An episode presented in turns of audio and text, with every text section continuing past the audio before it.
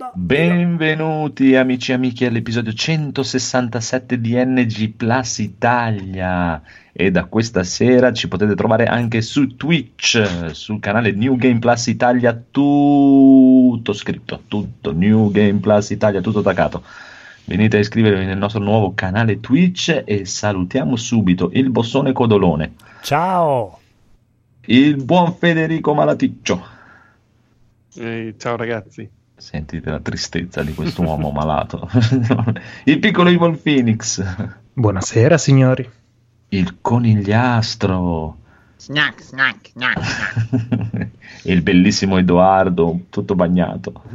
Buonasera. Come, un, come, il micino della barilla, era lì arruffato e bagnato e noi l'abbiamo raccolto. Eh, Messo nelle nostre c'è... taschine.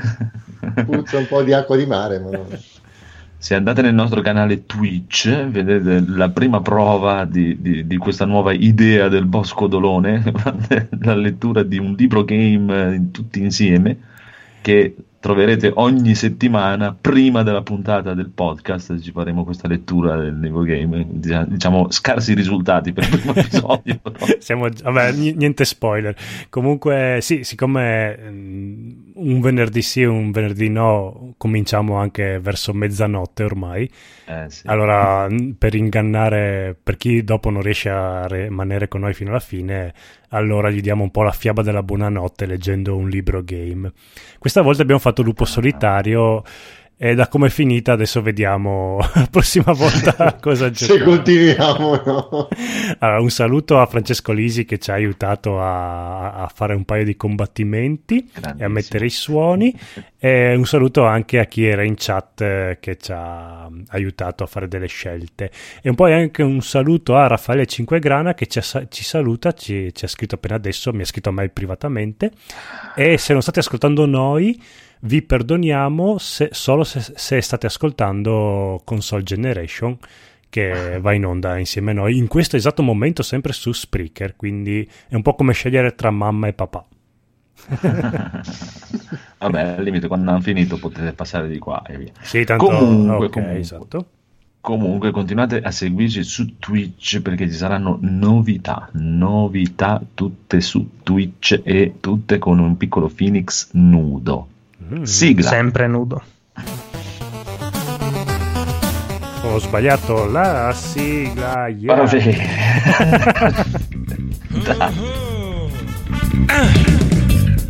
Gentlemen, start your engine.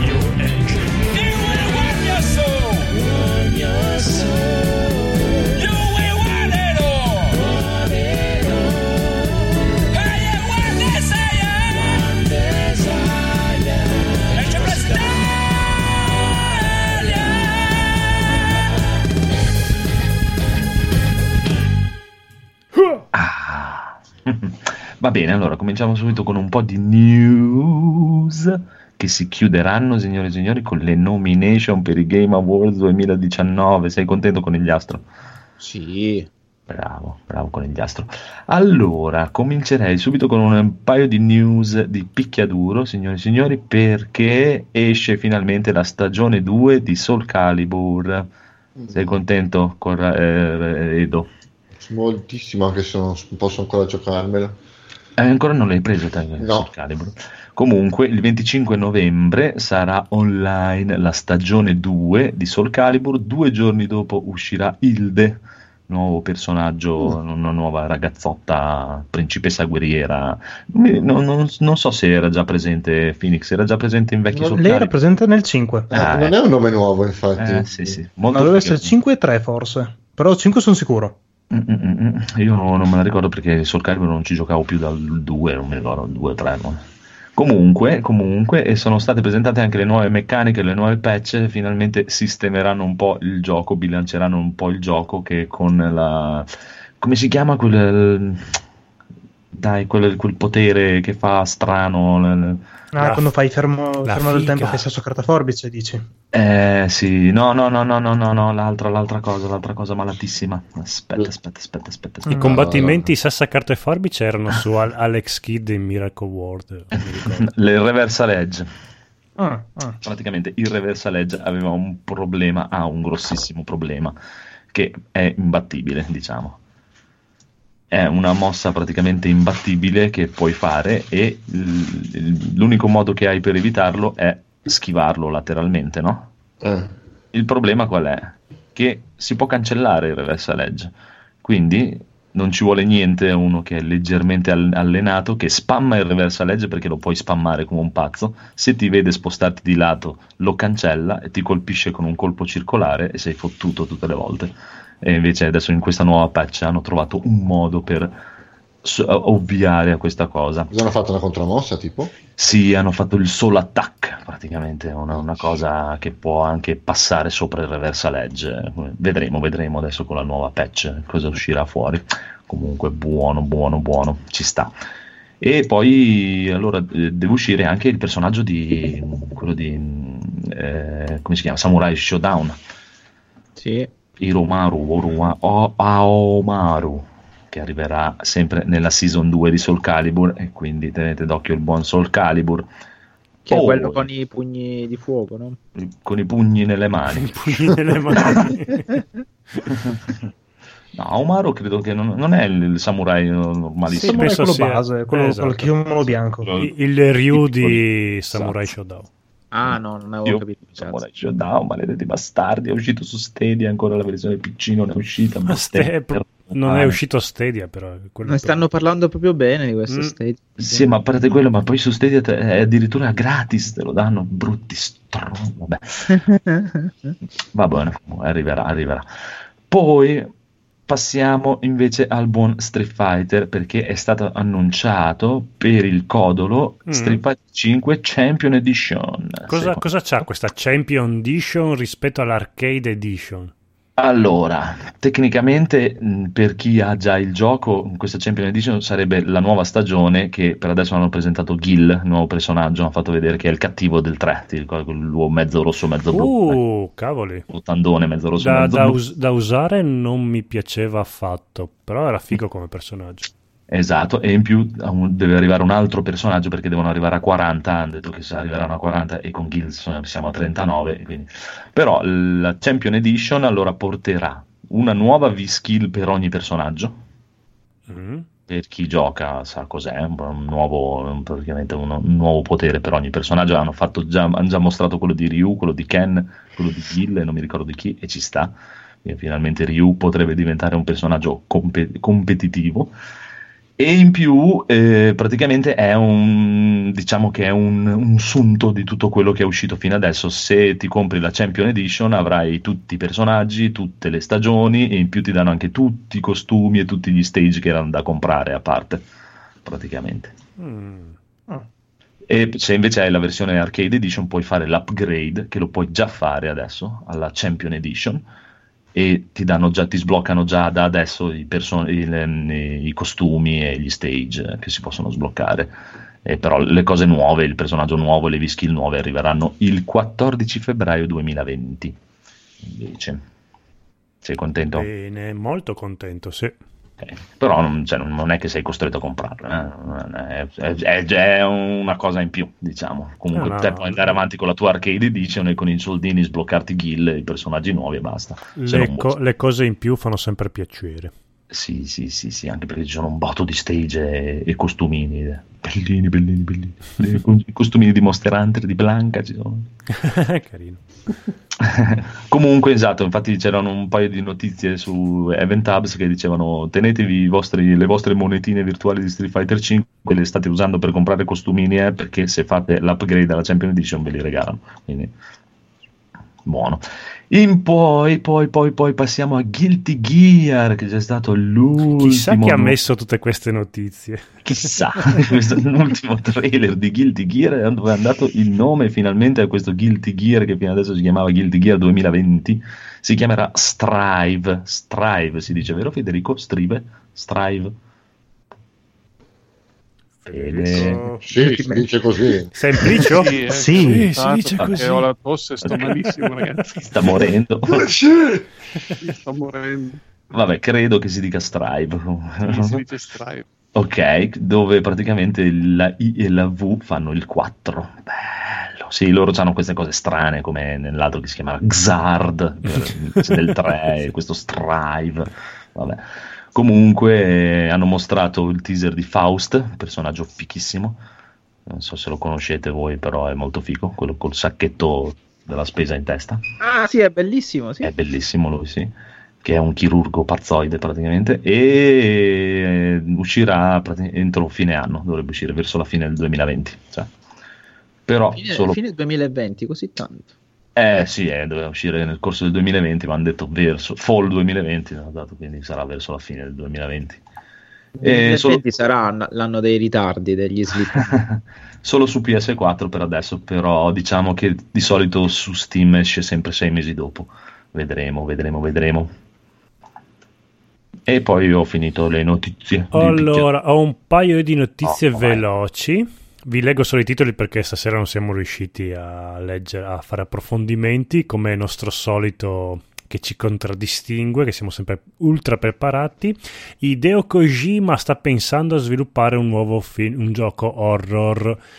Eh, il nostro idea, sì, allora il nostro ideo ha detto ho lavorato molto bene con Del Toro, Silent Hill eh, ci è piaciuto un casino farlo e gli è rimasta questa cosa che vuole questa cosa di fare un, un gioco horror è, ce l'ha ancora lì, che in questo boccone che non va nessuno giù, e quindi avrebbe mm. desiderio. Mm. Poi Grease, quel gioco eh, graficamente stupendo, molto acquerellato, che era uscito su Switch, ur- arriverà presto anche su PS4 a fine novembre, quindi...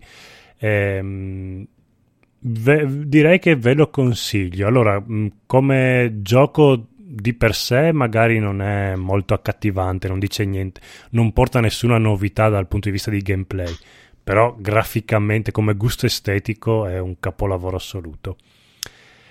Poi Ikaruga arriverà in versione fisica su Switch e PS4 e questa cosa qua a me interessa perché Ikaruga non ci ho mai giocato, mi ha sempre affascinato come quel eh, sparatutto verticale dell'astronavina non so se avete presente.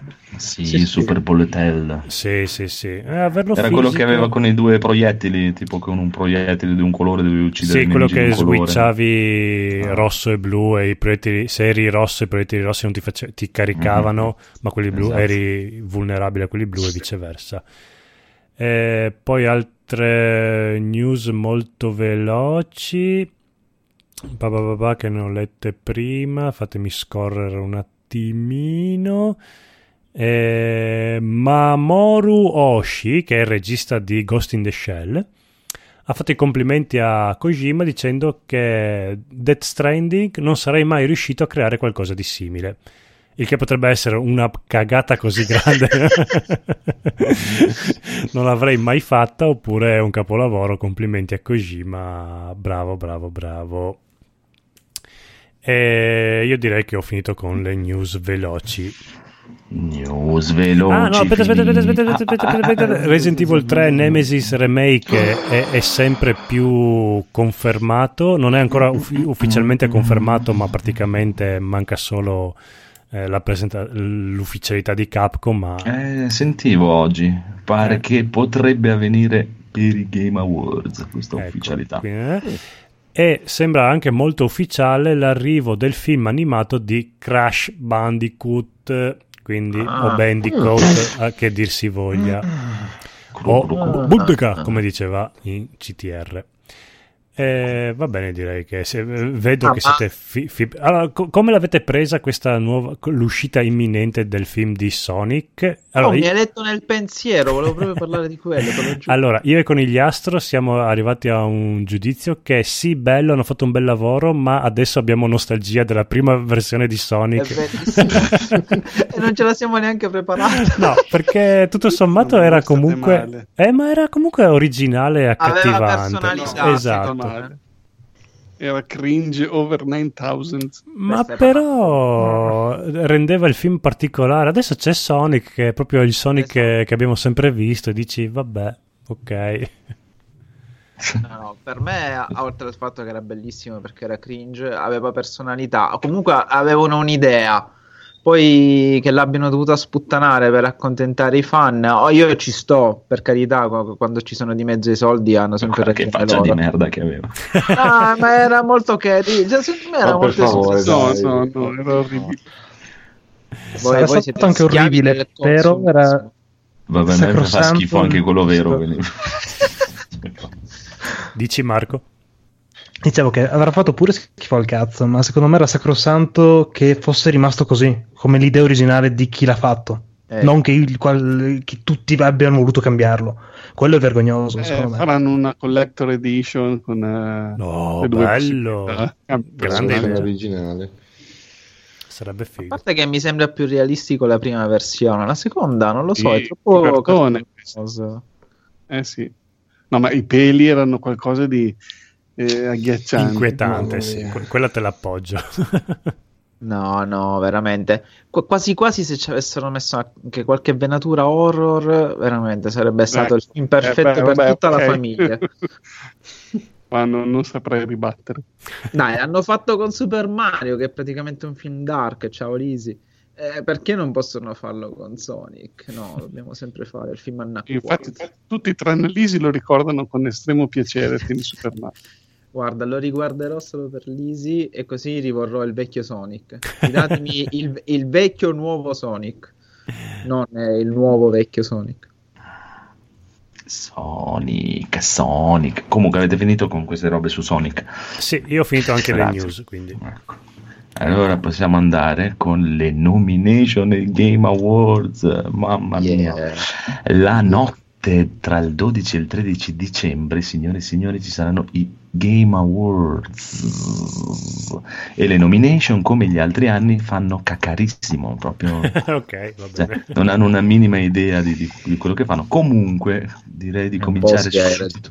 Dai, sono proprio assurdi. Comunque, direi sì. di cominciare con questa categoria che sarà per il signor Codolo, questa categoria, che Oddio, è Best VR.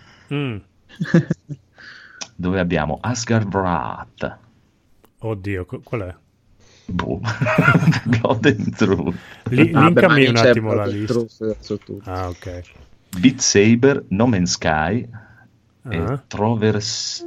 Trover, non era Trevor, Trover è Save the Universe. Oh, no, Trover, giusto. Ah, Trover, sì. ok.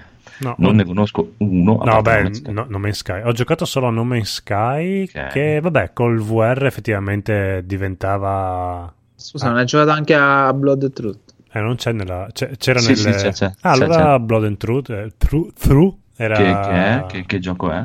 È quello dei London Studio, quello che fai la rapina, che spari, guidi la ah, macchina. Okay, quello, okay. quello è bello. Allora voto quello. Va bene. Tu con il Conigliastro sei d'accordo? No, no, anch'io. È, è, vero che è interessante Trover Save the Universe per quello che ho visto, non l'ho provato perché costicchiava. Nome Sky è molto carino, ti dà quella feature in più, ma è un gioco ormai andato, insomma. Beat Saber ha la novità dalla parte sua, Asgard's Wrath non lo conosco per un cazzo. No, credo che sia solo PC eh, perché è Oculus Studio. Eh, infatti Oculus mm-hmm. stavo leggendo, quindi direi che vince a mani basse, non solo perché si vedono sulla locandina, Blood and Truth. Secondo me lo meritano, è proprio adrenalinico, molto bello, spara spara ma con quel gusto hard boiled che a noi piace, quindi sì. vince lui. Va bene, va bene. Allora, andiamo invece per la categoria del buon Federico. Best Community Support. Sei contento? Abbiamo Apex Legend, vai, vai. Destiny 2, Final Fantasy XIV, Fortnite e Tom Clancy Rainbow Six Siege. Siege. Siege. Con l'ultimo fiato anche, che ha. Anche malato e cagacazzo. Devo correggere. Ma prima di morire, Siege. Fede, cosa vuoi dirmi? Siege. Eh, no, volevo dire... Chi vince questa proprio... best community support? dico Rainbow Six solo perché Ubisoft è, e li voglio supportare. Categoria della minchia. diciamo che non ce ne frega. Comunque, prima volevo dire che, nel, che abbiamo parlato di giochi VR è uscito il trailer di Half-Life Alyx. Eh, sì, bravo. Ci sta Eh, una bella news. che Era la- una news importante. Eh, sì. Quello sì che è veramente una bomba. Però uscirà Eh. solo per PC, non penso di vederlo Eh, sì, su solo- PlayStation. Sì, Solo per PC. Tutti i visori PC, però solo PC. Mm. Però è Esatto. molto importante, ha ragione Fede, perché secondo me subiranno un'impennata delle vendite grazie a questo nuovo Half-Life. Eh, sì, adesso dipende che cosa, magari quello più piccolino portatile che costa poco, sì, però quello di, di Steam costa 1000 euro il visore. Questo Half-Life dove mi si colloca nella saga di Half-Life? È un prequel, è un prequel del 2, Del 2, ok. Mm. perché c'è Alex. Eh, Aspetta. Mm. E infatti sentivo oggi da una live di multiplayer che secondo molti è un tastare il terreno per Sì, un sì. probabile Half-Life 3 solo VR, anche quello. Eh, ma ne avevamo parlato qui in puntata, se devono pompare il VR, eh, Eh, Half-Life 3, perché è sempre stato il gioco che ha dato, diciamo, lo slancio alle nuove tecnologie. Il perché aspettavano Half-Life 3, perché effettivamente probabilmente se vogliamo essere fiduciosi nei confronti di Valve, è perché aspettavano delle tecnologie diffuse che potessero permettere questo, questo saltino in più verso il futuro. La Eh, sì. UR, quella di Oculus, perché quella PlayStation non tanto, quella di Oculus può dare questa possibilità, eh, ora che i prezzi si sono anche abbassati, perché comunque, vabbè, 1000 euro, ma 1000 euro per la periferica di tutto rispetto, magari Sì, quella, per, di, eh, quella di Valve, adesso non mi ricordo come si chiama, quello proprio di ah, Valve che... Inde- Index, questo. Esatto, Index, Index, è vero. Che dovrebbe Magari, essere il più sì. sborone che c'è in giro adesso. Eh sì, e comunque venderà perché va bene, dai, è come comprarsi una scheda grafica. Eh beh, per, per essere, infatti, effettivamente dicevano anche che se tu vai a vedere adesso nel- nel- nelle vendite di Steam, eh, ha impennato di brutto, è andato su, su, Sì, su, sì, su, sì, su sì. primi posti delle vendite, nonostante Eh. i 1000 euro. E secondo me sarà appunto, come dici tu, un tastare il terreno sia da parte dell'utenza, ma anche loro per vedere se sono in grado di gestire questa tecnologia. Dai filmati sembrerebbe di sì. Dovesse riuscirci, è lecito aspettarsi questo famoso Half-Life 3. Ovviamente, però, ricordiamoci sempre, se non ricordo male, l'ideatore della saga ha salutato tutti qualche annetto fa e, e quindi ecco, magari dal punto di vista della scrittura mi dispiacerebbe perché si perde questo fil rouge, però è una notizia così che magari mm, ricordo male io e quasi quasi vado a cercare su Google, però ricordo che l'ideatore della saga non è più in Volve e potrebbe essere un problema. Ma anche Eh, vedremo, vedremo. Comunque, andiamo avanti con la nostra lista inesorabile per i Game Awards, con una categoria che de- direi che non può essere che del bellissimo Edoardo. Vai, dimmi. Best dimmi. Mobile Game, Ah, beh, certo. Call of Duty Mobile, Mm. Grindstone, Sayonara Wild Hearts, Sky Children of Light e What the Golf. What a golf.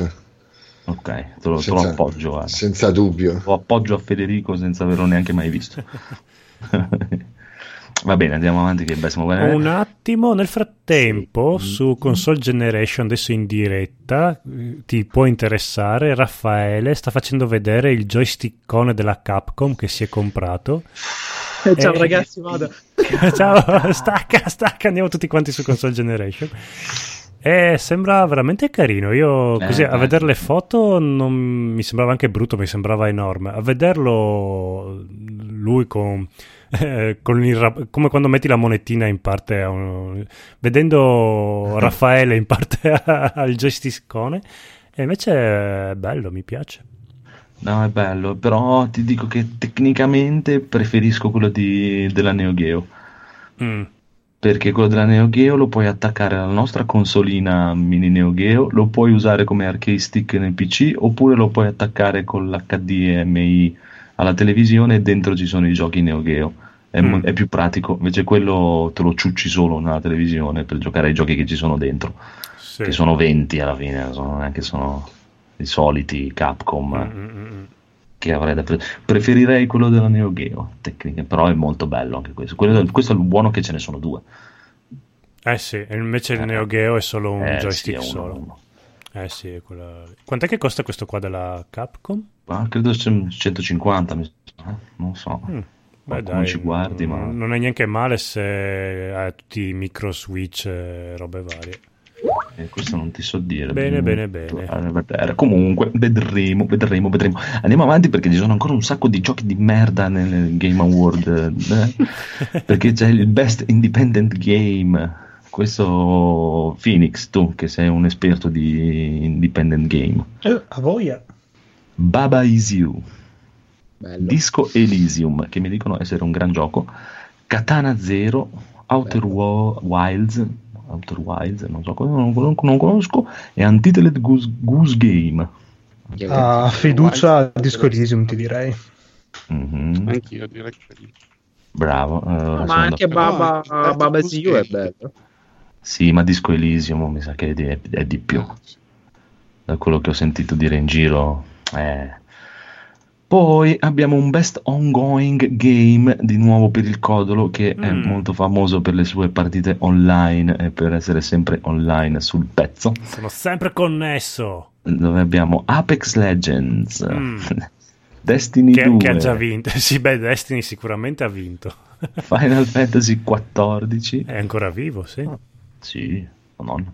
Fortnite mm. e Tom Clancy Rainbow Six Siege. Eh, sono indeciso tra Apex e Fortnite. Direi Apex, dai, quest'anno è... I giochi della categoria di prima. Sì, sì esatto. sì. Però prima era, era, per la best community support. Ah. Esatto. Ah, questo è invece il best uh, on- ongoing. Dai, Apex, è, è, l'anno di Apex questo. Dai, vediamo. Fortnite era l'anno scorso con quella cosa okay. del buco nero hanno vinto tutto quest'anno. Adesso andiamo nelle categorie quelle proprio strane, tipo Games for Impact. Oh. Che sarebbe? E eh, che cazzo ne so, Game for Impact. Concrete Genie. È quello che quando è uscito ha un po' sconvolto. Sconvolto, Dio, non sarete pronti. Però non c'è quello come mai. Vabbè, Concrete Gene, Genie, Gene, Grease, Kind Words. Life is Strange 2 e Sea of Solitude. Eh beh, eh beh. Ma, Ma potrei... guarda, sulla fiducia a Concrete Gene perché ne ha parlato Raffaele Cinquegrana in qualche puntata, credo. Credo sia stato lui. Se non me lo sto inventando, ciao Raffaele. O quello anche Grease potrebbe essere abbastanza... Ti ha colpito? Sul... È stato d'impatto. Beh sì, dai, graficamente è qualcosa di veramente mai visto prima. Va bene.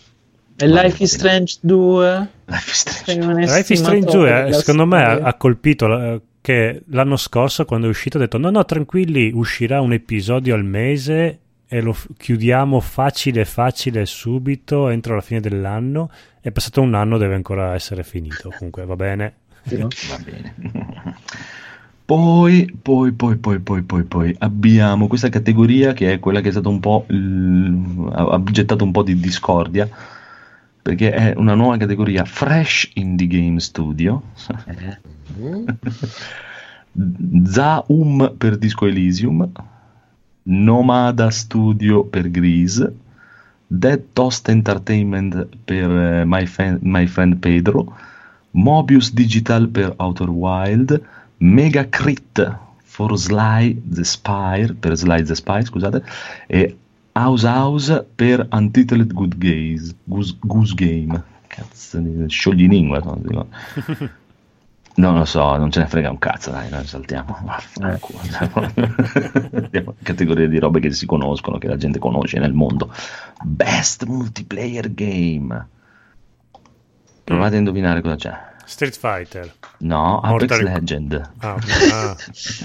Apex Legend, Rainbow Six. No, eh. no, no, però Apex Legend, Borderlands 3, eh. Call of Duty Modern Warfare, Tetris 99, Tom Clancy's The Division 2. Vabbè, per me vince Tetris, Tetris senza averci giocato. Sì, Guarda, anche secondo darei me. anch'io a Tetris, anche che non mi piaceva neanche quello vecchio, però glielo do lo stesso. Allora, questo è stato un po' quello della discordia degli altri anni che la gente dice ma come cazzo fai a fare un best sport e racing game? Così, via.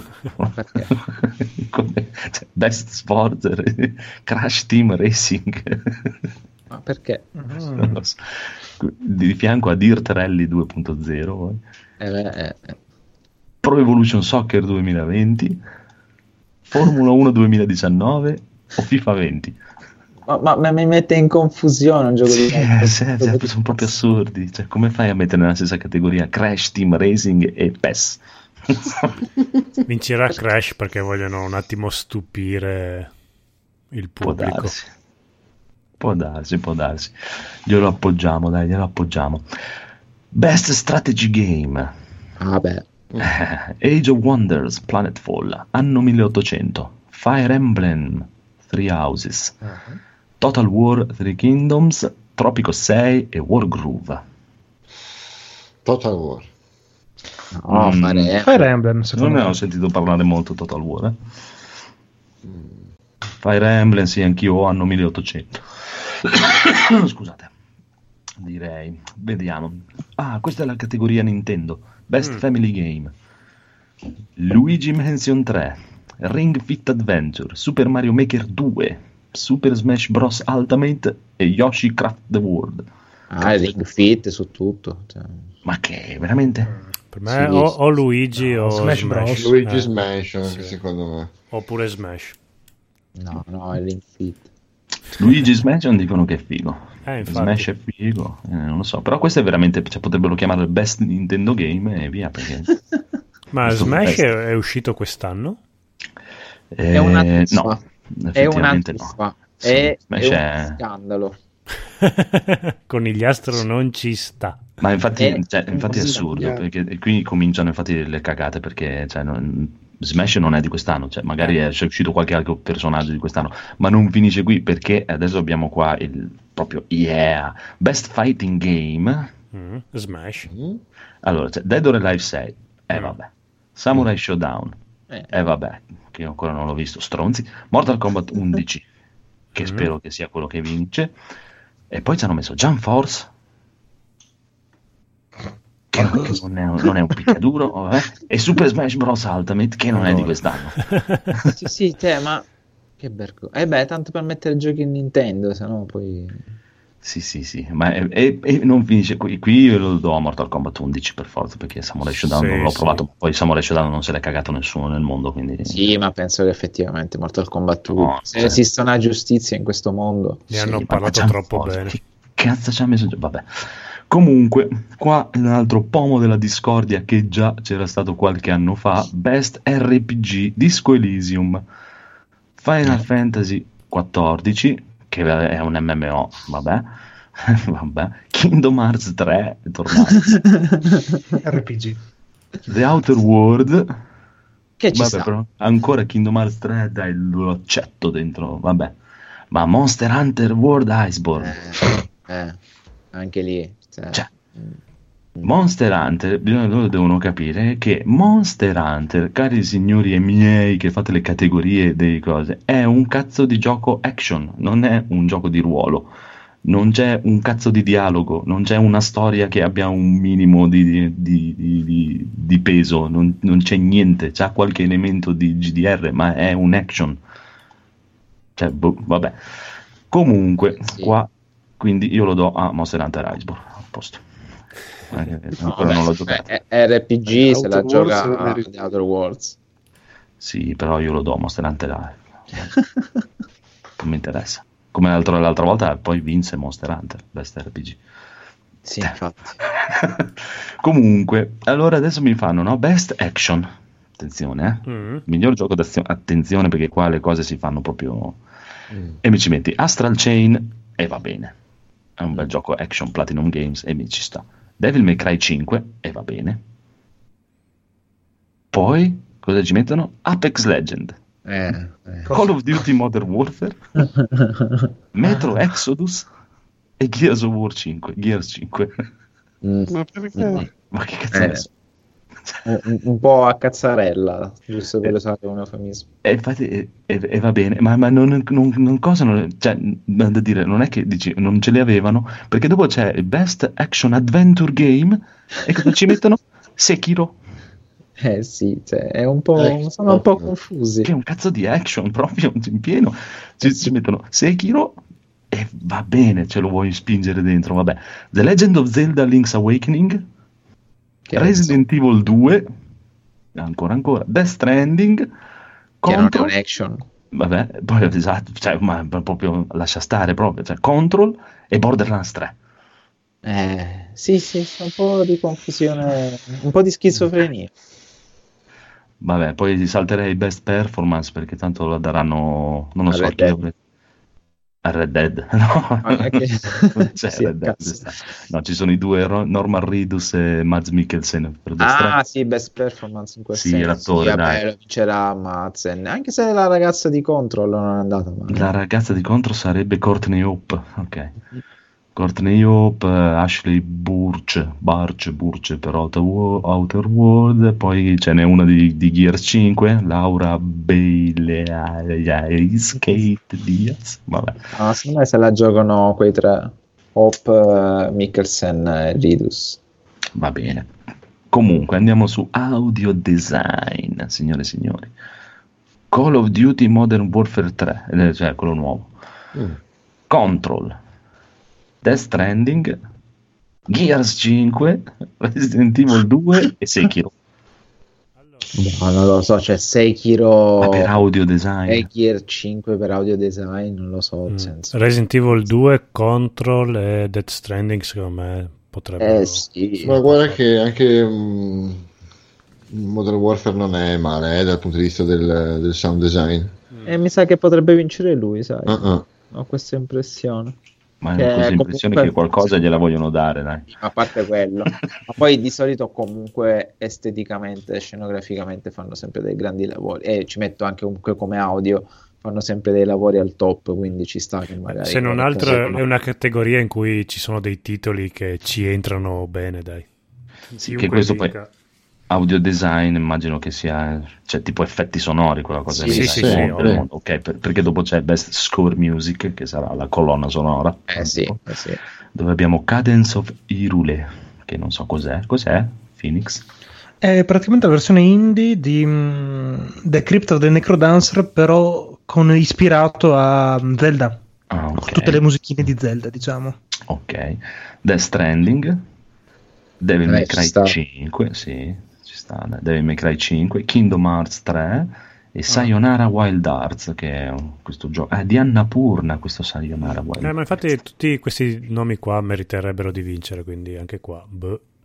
Per la colonna sonora. Sì, dici? dai, anche, anche Devil May Cry 5 mi sembra che aveva una bellissima colonna sonora. Sì, è bellissimo. Cioè, io ti dico, cioè, per la scelta, per, eh, da quello che ho visto eh, nei video, per l'impatto, un cazzonato, non è il mio genere assolutamente. No, ok. Però Death Stranding colpisce. dico. Beh, No, Eh, sono fantastico. dei, dei Eh. brani presi ad hoc eh, Esatto. per, per la storia. Alcuni mi pare che sono proprio stati scritti anche da queste band ispirati al gioco. Ah, Credo, ah, ricordo no, così. Se dovessi Sì. scegliere io per il mio gusto, Devil May Cry 5. Eh sì. Molto più metallona. Eh, ma potrebbe vincere invece Cadence of Hero. no? State Eh. attenti che eh, potrebbe piazzare il colpettino perché non era male la colonna sonora. Poi questo misto fra rhythm and game, action eh, e Zelda. Insomma, attenzione, attenzione. Attenzione, attenzione. Poi iniziamo ad andare in quelle serie, via. Best Art Direction. Ta-ta. Control. Mm. Death Stranding. Eh beh, Sì. Grease. Sayonara Wild Hearts, Sekiro, Shadow Die Twice e The Legend of Zelda Link's Awakening. comunque sono tutti titoloni. Eh sì, non Eh sì. saprei. Ma lì credo che Tu dici Death Stranding? Direi anch'io Death Stranding. Death Stranding, sì, Death Stranding. Penso proprio di sì. Cioè, lo meriterebbe anche per la mole di lavoro È fatto. Per quanto me. No, per quanto a me Control è piaciuto tantissimo proprio per eh, quell'atmosfera fra lo- la fantascienza e Lynch, Sekiro, non ve lo sto a dire. Legend of Zelda, chi ne ha giocato, tipo il Codolo, ne parla proprio spellandosi le mani. Sì, Gris- però vabbè, però anche Zelda comunque era un remake paro paro di quello del Game Boy, Eh. quindi non so quanto meriterebbe. Beh, però Art Direction ha fatto un bel lavoro, eh. Sì, un mamma bel mia. style proprio figo eh, da vedere. Sì, però vabbè, ok, bellissimo, però diciamo, no, non dico metà, ma quasi avevano lavoro fatto, quindi... Però diciamo che qui i fan, eh, qui sarà veramente il gusto dei fan, chissà. Uh, ma, fra Zelda e Death Stranding, secondo me. Mm-hmm. Probabile, probabile. Ma andiamo al best narrative, signore e signori. A Plug Tale Innocence, Control, Death Stranding, Disco Elysium o The Other Worlds. Eh, vi dirò, per me se la giocano, haha, andrò controcorrente, fra quelli visti e giocati e parlati e discussi, se la giocano Control e The Other Worlds. Ta-ta, per la miglior narrativa. The Worlds eh, a livello narrativo è molto vecchio, molto statico. mm. Questo cos'è storytelling? Best narrative. No, narrative. Eh, come narrativa, alla fine sì, come la storia viene... I dialoghi sono interessanti e tutto, sì. Anche sto fatto stare. che sia vecchio stile ci potrebbe stare comunque sì, sì, no. E questo disco Elysium non l'ha provato nessuno? Eh, no. Eh, anche lì c'è un ancora. sacco di narrative, però è tutto in inglese. Per il momento io ho passato. Prima o poi ah, okay. mi piacerebbe prenderlo. Sì, perché sembra proprio bello, però ci vuole testa per questi giochi. Mm. Mm-mm. Va bene, andiamo avanti. Best Game Direction, Control, Death Stranding. Qua iniziamo, andiamo, andiamo, nel campo dove sono sempre quelli alla fine. Eh, sì. eh, andiamo veloci, dai. Resident Evil 2, Sekiro e Outer, Wi- Outer Wilds. no, Outer ma per me queste categorie sono tutte, sono tutte, di Kojima. No, no, queste sono no questo cos'è? Best? Game Direction. Game, game Direction. Ah, game, no, Art Game, no, no, per me sono tutte di Kojima. E li vincerà lui perché non vincerà il Game of the Year. Ta-ta, perché siamo arrivati, signore e signori, al Game of the Year, il pomo della discordia, perché, signore e signori, il presentatore e creatore dei Game Award è amico Ciccio Ciccio di, di Kojima, è dentro eh, il gioco, gioco, E tutti detto, no, brutti stronzi, non si può. Mi, mi, mi, eh, Comunque abbiamo Control Death Stranding, Resident Evil 2, Sekiro, Shadow Die Twice, The Outer World e Super Smash Bros. Alta. Io direi Sekiro sto giro. Sì, anch'io. Game of the Year. Sì, speriamo. Allora, il mio cuore urla, voi sapete, per Sekiro. Tantissimo. Sarei contento se vincesse Control. Sicuramente vincerà Resident Evil 2. Death Stranding no ma se per puro caso, se per sbaglio, per qualche coincidenza astrale, un gioco che già non doveva partecipare vince sto cazzo di Goti, io entro in silenzio, in sciopero della parola per due mesi, proprio lo sto dicendo, quindi pregate che non vinca quel cazzo di Smash Bros perché sarebbe veramente vergognoso. Ma Vergogn- Smash Bros. non lo capisco. la qualità. Eh, sì, è, cioè, un gioco della Madonna. Eh. Infatti c'è molta gente mm, non lo capiscono e tutto, ma è un giocone. È perché la gente, mo- molti non lo conoscono, non lo considerano, non lo considerano neanche bene come picchiaduro, invece è uno dei picchiaduro più belli dell'universo. Però non capisco che cazzo ci faccia qua, quello è un altro discorso. E secondo poi non capisco perché cazzo non ci sia Devil May Cry 5 eh, perché erano troppi titoli Capcom, probabilmente, me. probabilmente. E Resident Evil 2 è quello che mette d'accordo tutti, secondo e me. Poi hanno fatto tutti un gran parlare benissimissimo, non ha avuto neanche una misera minchietta di nomination Jedi Fallen Order. Eh, sì, sì. Tutti stanno dicendo che è stupendo, gioco bellissimo, neanche niente proprio, neanche Però uno. cos'è EA, giusto? Sì, quindi eh, non si può mettere. No, no, guarda, secondo me sì, è per quello che... Cioè, boh, um, perché vedo che alcune categorie vengono fatte tanto per far piacere alcune case di produzione, tipo Nintendo, cioè, quindi è anche una questione di, di giochiettini così, accontentiamo questo, scontentiamo quell'altro. Ripeto, no, non ha senso di esistere Smash Bros. in questa classifica. Io penso che vincerà Resident Evil 2 e saranno tutti contenti. No, non credo. Dici Game of Year. È, è il gioco perfetto, è, è, un bel gioco. Ma è un remake. Eh, cosa non può vincere un remake se è fatto bene, se è fatto bene perché non deve vincere. Comunque, ah, perché certo, se, se tutto, Smash Bros. può vincere il Game of the Year è un gioco di due anni fa, può, può no, no, ho guardato 7 dicembre 2018, probabilmente è uscito troppo a ridosso dei ah, Game Awards. Allora, però l'anno scorso, l'anno scorso, sì, no, c'era, c'era invece, mi sa. C'era. Non mi ricordo, allora. Dove vado a vedere? Non dovrebbe esserci allora. Ho Però, pensato che fosse perché era troppo a ridosso e quindi non era stato incluso nell'anno scorso. Eh, capisci, puzza, fa, fa, fa, puzza questa storia. Però mm. se dovesse vincere Control eh, sarei molto contento perché sarebbe la giusta rivalsa per questo, per questo studio di produzione che ha ricevuto un po', un po', troppe critiche per un gioco che tutto sommato ha il suo perché. Poi può anche non Anch'io spererei in quello. Mm-hmm. È giusto riconoscimento e magari così potrebbero vendere quelle copie in più che meritavano perché fra Game Pass e, e recensioni un po' tiepidine cioè, anche Kojima ha avuto questo problema però Kojima ha il suo nome quindi si può barcamenare. Stroncare Remedy così e poi dare votoni ad altri giochi è un po', è un po ingiusto perché perché ci campano questi studios, quindi... Maledetti, vabbè. ingiusti. Boh, non so, per me vincerà Death Stranding. Death Stranding. No, secondo me no, assolutamente, proprio fuori dai giochi, come Goti. Vince... È, è, un po', avete presente Mad Max Fury Road, che vinse mm. tutte le statuette, compreso miglior regia, miglior montaggio. Come Red Dead Redemption. Cazzi sì, e poi però eh, l'Oscar per il miglior film gliel'hanno dato a Revenant di Ignarritu perché c'era Ignarritu e c'era Leonardo DiCaprio.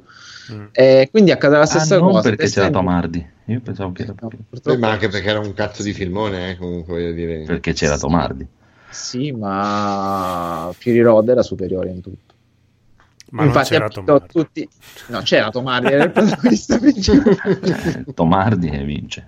Eh, eh Fury Road ha vinto tutti gli Oscar, tranne come miglior film, che è un controsenso. E Death Quindi... Stranding farà la stessa cosa, vincerà buona parte dei premi, ma non il GOT. Quindi comunque possiamo concludere che Tom Hardy ha vinto tutti gli Oscar. e soprattutto Kingdom Hearts 3 non deve vincere niente, neanche, neanche il gioco nominato dall'anno, proprio ma niente. no? No, Beh, perché Kingdom Hearts 3 è stato, è, è stato, il contrario di, di Death Stranding. cioè, prima, prima, che uscisse era... e poi è morto. Sì, l'apocalisse eh, poi giorno dopo. Invece Death Stranding è, è stato un po' il contrario, perché prima che uscisse nessuno voleva, tutti un po' tiepidini, ma eh, poi quando è uscito... Wow, ma bellissimo. Tutti i sensi, anche Sberle comunque. Anche sì, ma, ma, ma, neanche tante. Eh. Cioè, Sberle l'ho sentito più che altro da, da gente che se, non, non ci ha neanche giocato. Eh, questa è la cosa divertente, la gente che si bulla di aver annullato il preordine oppure di, di, dire ah io non ci ho giocato però ero convintissimo che il gioco facesse schifo. Ma che cazzo di discorso? cioè, non, non è né capo né coda il tuo discorso. Cioè, è come dire, ah, a me i giochi di macchina fanno schifo, a Setto Corsa no, non ci ho giocato, quindi eh, cazzo lo sapevo che fa schifo. Se ti piacciono i giochi di corsa, non parlare di Assetto Corsa, cioè parlo per me. Quindi non parlare di Death Stranding. Tutto, tutto, lì è il discorso. Poi a me non, non interessa se fa schifo, è bello, è brutto. Io ci sto giocando, mi piace. Lo reputo uno dei giochi più importanti degli ultimi anni. E mi sta bene così, non devo convincere nessuno, non devo andare a casa a fare il testimone di Kojima. Eh. Scusi, ma lei no, sa della conoscenza Devo aspettare una lancia in favore di Resident Evil 2 perché comunque anche se eh, non è parlato più tanta gente perché appunto se non eh, gioco single player presto, una volta che uno l'ha finito eh. e poi è uscito inizio anno eh, sì. e io vedo sempre quando sono questi goti qua si tende sempre a pompare esatto. i giochi usciti in fine anno perché quelli usciti inizio anno dopo diceva per Resident Evil 2 sì, però quando è uscito cavolo ha messo d'accordo tutti, non c'è stato nessuno che l'ha stroncato o no, opinioni. No, no, ma eh. Resident Evil 2 ci sta alla grandissima. Eh, non, è... non ne ha più parlato tanta gente perché uno è uscito tanto tempo fa e due, essendo single player fatto e finito, dopo, dopo un mese o due che è uscito non se ne parla più. Eh, sono usciti DLC gratis, comunque il minimo di supporto l'hanno avuto, però per un gioco che inizia e finisce come dici tu senza supporto multiplayer è, è già tanto. Però sì, secondo me è il, è il gioco che teoricamente dovrebbe vincere perché è, è, un, è, un, mezzo capolavoro, è fatto benissimo. Quello che fa sì, e poi probabilmente è più di massa che un Death Stranding. Sì, sì, sì, sì, sì. senza dubbio. È quello il mio pensiero. È meno divisivo come gioco. Death sì, Stranding è eh, cioè. ognuno degli altri giochi eccelle nella sua categoria. Resident Evil è il media res, proprio è quello che fa bene tutto quello che deve fare, quindi può accontentare tutti. Perché Control ha la storia molto particolare, quell'approccio Remedy. Death Stranding, vabbè, Death Stranding, Sekiro è il gameplay per eccellenza, Super Smash Bros. anche comunque come picchiaduro, e The Other Worlds è il ritorno del, del RPG Obsidian. Ognuno di questi giochi eccelle nella sua categoria.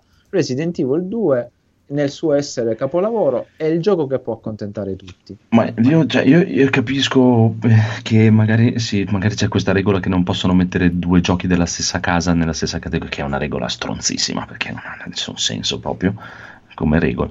Però The Other Worlds ne ho sentito parlare bene, ma tutti sì.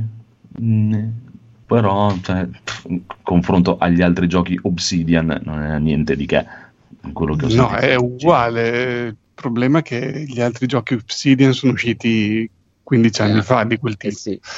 e quindi è rimasto un po', un po come Shenmue 3 che Bene, è un sì, gioco eh, vecchio eh, ho sentito parlare molto di più di come si chiama gli altri di Pillars of Eternity e cose che di Outer Worlds per dire. Cioè, mi eh. dicono che non è molto. che come RPG non è molto profondo, non è molto. No, no. È Poi, bello come dialoghi, so. come scelte, quelle cose lì. Eh, eh, io, però, non, io, nonostante mi sia piaciuto molto, non, non li farei vincere cioè, io, io, non l'avrei messo proprio nei Game of the Year, cioè sì. per me c'erano altri giochi, quello intendo, cioè non è un brutto gioco, cioè, è un bel gioco. Che dice, sì, al limite giusto nella categoria RPG perché ci sta, ma come Game of the Year, cioè piuttosto ci avrei messo Devil May Cry 5, che è un eh, gioco sì, sì. con i cazzi proprio, proprio un giocone.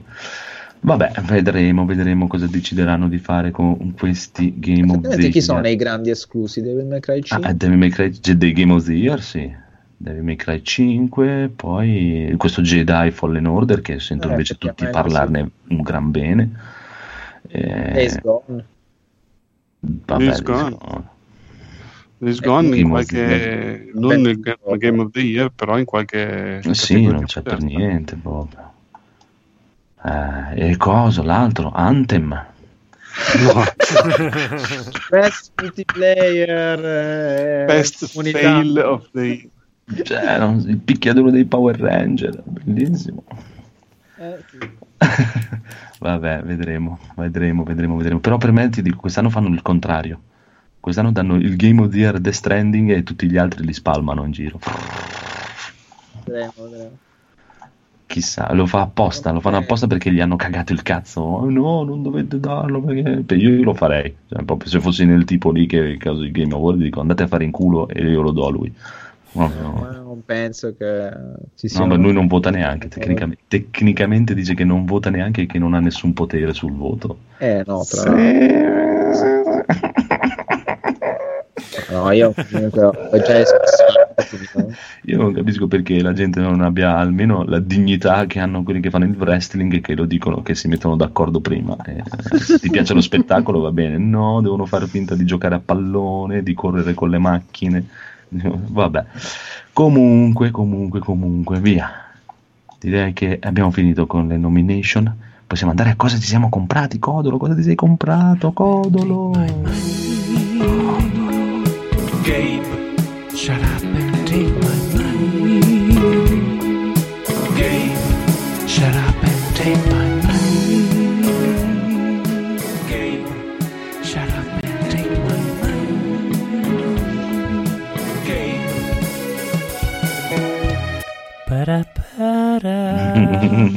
Che sembra anche sembra un po' la tua voce quello che canta. Uh, ho anche un podcast da consigliarvi dove c'è uno Beh. che ha la mia stessa voce e se non, se non avete abbastanza di codolo potete ascoltare Crimecast dove c'è un, un altro codolo. Un codolo finto. Sì, un codolo finto. No, sono anche più bravi di noi, quindi un codolo più preparato. Crimecast. Molto... Ho ascoltato solo un episodio, però mi è piaciuto. quindi lo consiglio. Allora, ho comprato tante cose come se mi avesse morso un, un Marco, Marco de, de, dei vecchi tempi. Allora, ho comprato su Switch Too Crude, che era un vecchio videogioco picchiaduro a scorrimento della Data East. Que- quelli, che, quello, quelli che i due tipi er- ergom, eh, tipi forzuti che sollevavano cartelli, macchine, tutto quanto, i nemici. Oh. Sicuramente l'avete mm. giocato, sì sì. Eh, siccome ci sono un po' di saldi sulla Switch della Data East, allora ne ho approfittato e questo qua era un gioco che da bambino al bar ci ho speso abbastanza era anche abbastanza complicato nei livelli nel secondo terzo livello andando avanti quindi averlo vabbè ormai lo si trovava tra il mame e tutto quanto però averlo sulla switch è bello perché non so la switch ha sempre il suo fascino ha talmente tanto fascino che ho comprato anche Biolab Wars, che è un gioco moderno ma in stile 8 bit. Nel senso, anzi 8 bit NES perché è proprio fatto con gli stessi colori del NES le stesse potenzialità hardware che aveva il no software che aveva e anche hardware che aveva il NES quindi non è mm-hmm. un, una pixel art però con uh, mille effetti grafici. È proprio la grafica del NES è un classico, è il classico gioco del NES dove puoi giocare in due, hai due omini che devono sparare, saltare le piattaforme, eh, poi ci sono i livelli in cui guidi la moto, eh, tutto, tutti gli elementi che piacciono a me, anche questo in sconto. Eh, questo penso che costi anche veramente meno, penso di averlo pagato 3 euro, 2 euro, una cosa così e non l'ho, l'ho, giusto provicchiato, non l'ho ancora giocato bene, però mi, mi piace. Ci sono i vermi, cosa sono i vermi? Sono i nemici, eh. Ah, ok, scusa. Ma come bravo il Phoenix che mette subito... Molto preparato, bravo, bravo Phoenix. Grande che, che, capisce anche cosa sto dicendo, E qui lo voglio perché ho, ho, scritto in scaletta a memoria senza sapere bene il titolo. Ho comprato il Master System Visual, visual no, o Vision. Vision o vi- no, secondo me. Sì, in scal- allora in scaletta ho scritto Vision, ma secondo me è Visual. Compendium. Visual, è, sì. visual. è questo almanacco del Master System, graficamente impaginato molto bene dove hai semplicemente queste schermate dei giochi del Master System e non potevo non averlo. il Master System è stata la mia console dell'infanzia, quindi era in saldo su Amazon e l'ho avuto tutto Ci voleva la musichetta dell'almanacco del giorno dopo. Sì. Guarda che bel libricino. No, no, è bello, sì. bello, è bello grosso anche. Poi alcune pagine si aprono, hanno le antine che si aprono. Eh no, no eh, sia dal punto di vista di grafico, grafico, sì, che di ricordi, che tutto quanto è bellissimo, doveva essere mio. Ero indeciso perché volevo anche comprarmi il, il libro che si chiama Arcade eh, ta, questo è difficile, Do- dopo ve lo dico. Comunque è un libro intero dedicato interamente ai caratteri tipografici de- dei videogiochi arcade degli anni 80. Mamma mia. Tipograf- ha un titolo tipo, tipo arcade tipografici. Uh, Do- arcade? Arcade? Per caso? Sì, potrebbe... Ar- com'è che si dice? Arte? Arcade? Sì, vabbè, facciamo finta che è quello lì. Comunque è un libro solo di font dei videogiochi dei cabinati anni 80. Stupendo, però ha vinto il libro del Master System.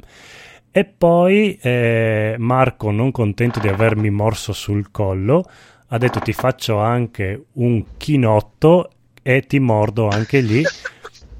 e ha detto su multiplayer c'è il manuale del gioco di ruolo cartaceo del, del Witcher scontato e lì io in un uh, tripudio di uh, ormoni e estasi ho, ho dovuto comprarlo ed è arrivato adesso, oggi, anzi in questo momento, ha aperto la porta il corriere di Dead Stranding e ce l'ho qui. Profuma tantissimo di manuale di gioco di ruolo, proprio quella carta piena di colla, quella copertina iper rigida.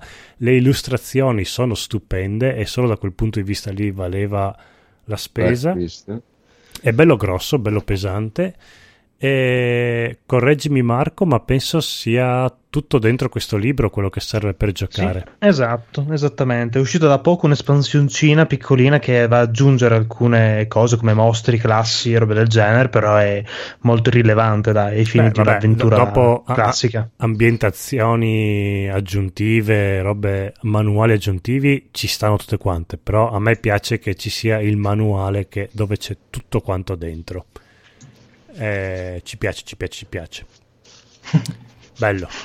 E eh, vabbè, possiamo, di- possiamo, dirlo che abbiamo in programma anche, o- o- oltre a finire la, la mega... Spoiler! Allora, pr- prima finiamo l'avventura di Vampire, perché sennò eh, abbiamo gli ascoltatori, tra cui Slavex, che ci uccide e ci viene a casa a cercare. A cercarci a casa. sì. E poi si, si, vocifera, non è ancora confermato, ma fonti sempre più certe, si dice che giocheremo anche a The Witcher, quindi... Sì, Witcher. Eh, Marco si sbriga a leggere il manuale. Witcher. Eh, ma... Le notizie dal continente sono lente ad arrivare da noi, dategli il tempo, i messaggeri più. sono lenti. Non inizieremo più. inizieremo, inizieremo. Vabbè, Sine Requi l'abbiamo portato a casa. Ma manca il finale. Due sessioni. Non è vero, non abbiamo portato a casa Cinerequiem. non abbiamo portato a casa proprio niente. No, era una one shot, abbiamo fatto tre episodi. E... Ma siamo lì con l'acqua alla gola di cosa succede sopra le scale. Ma allora, que- quello mi serve il finale aperto per agganciare un- eventualmente una seconda one shot. un finale aperto, un assenza di finale. oh, eravate, erano le tre di notte, eravate stanchi, non è, che, non è colpa mia. Il conigliastro si è anche addormentato quell'episodio lì, quindi... Va bene. Agli stimoli. E per adesso ho finito gli acquisti, sono in trepidante attesa de- che mi arrivi il vinile di, dei Keno Bisboch. Pensavo mi arrivasse oggi, invece no, però vabbè. Va bene, va bene, ma passiamo al bellissimo Edoardo che ha fatto le compere, le compere. Sì, una volta, una volta tanto ho fatto delle compere anch'io e ho fatto buone compere, tante compere. Guarda lì lo sciacallo, eh, è andato a, esatto. ad aprire i negozi a Venezia. Che... Cioè, Marco non ha preso niente per questo, di, per contropartita ne abbiamo preso un sacco di roba. Eh, allora, io ho finito nel, finalmente sono molto molto contento, li sto aspettando. Ho finito le, tutte le prime edizioni dei manuali della White Wolf Mm. E sono riuscito a trovare sia il manuale di Wraith, che è il manuale di ambientazione dove interpreti uno spettro, eh, e il manuale di Changeling, che è sempre un altro, un altro gioco White Wolf dove eh, interpreti un fauno, fondamentalmente. Un fauno. Eh, due manuali bellissimi sconosciuti nel, diciamo, nel, nel, tra i più per quanto riguarda il gioco di ruolo White Wolf perché la fanno da padrona Vampire e Werewolf principalmente. Eh, sono molto contento di averli trovati mi ha fatto, fatto, molto piacere li metterò lì e saranno lì belli tutti e cinque adesso uno scincollato li bacerò durante la notte e poi andrò a dormire fianco a mia moglie.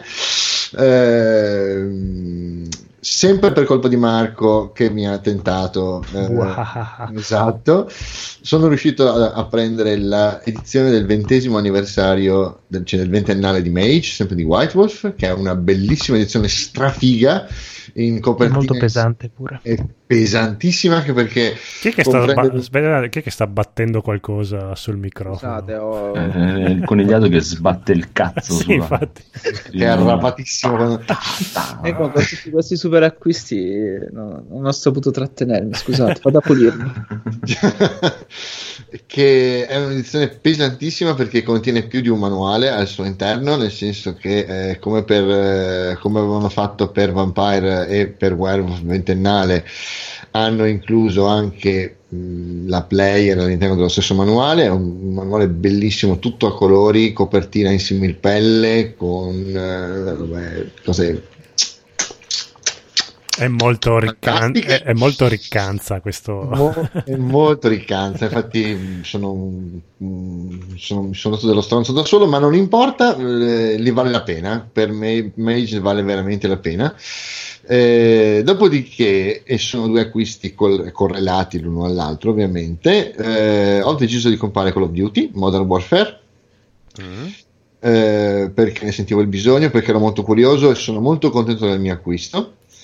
È quello che volevo e in, nei, prossimi, nei, prossimi, giorni ve lo, cercherò di fare mio, del mio meglio per recensirlo, visto che comunque beh, ho finito la parte di single player, che è un po' il classico con single player di Call of Duty, con tutto quello che uno si aspetta che ci sia, miss- le, le, missioni stealth, le missioni cecchino, le missioni, eh, cioè tutto quello che uno si immagina da Call of Duty. Mi chiedo per quale motivo lo, lo facciano ancora il single player su Call of Duty, però vabbè, ci sta, si gioca, è piacevole, è bello, scorre, non si capisce un cazzo della storia come tutti gli altri Call of Duty.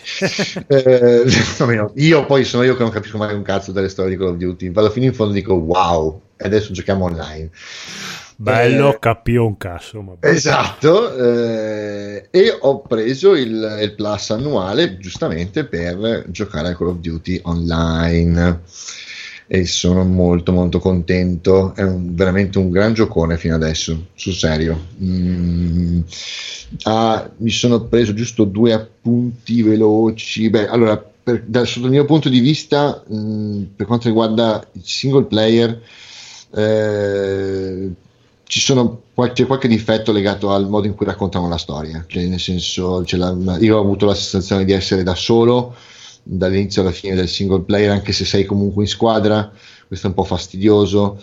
Eh, e sei, ti senti da solo quando sei nelle missioni in cui dovresti essere, dovresti sentire la presenza degli altri compagni mentre nelle missioni stealth dovresti essere tranquillo, rilassato e farti le cose con calma, hai la, la vocina del tizio in radio che incalza ogni 30 secondi e questo può essere un po' fastidioso. Mm. Eh, mi ha dato la sensazione di essere, ma questo tutti, cioè nel senso, se non ti piace questa cosa, lascia perdere il single player di Call of Duty, di essere un, un po' pilotato nella, nella sua, nel, suo, nel, suo, svolgimento.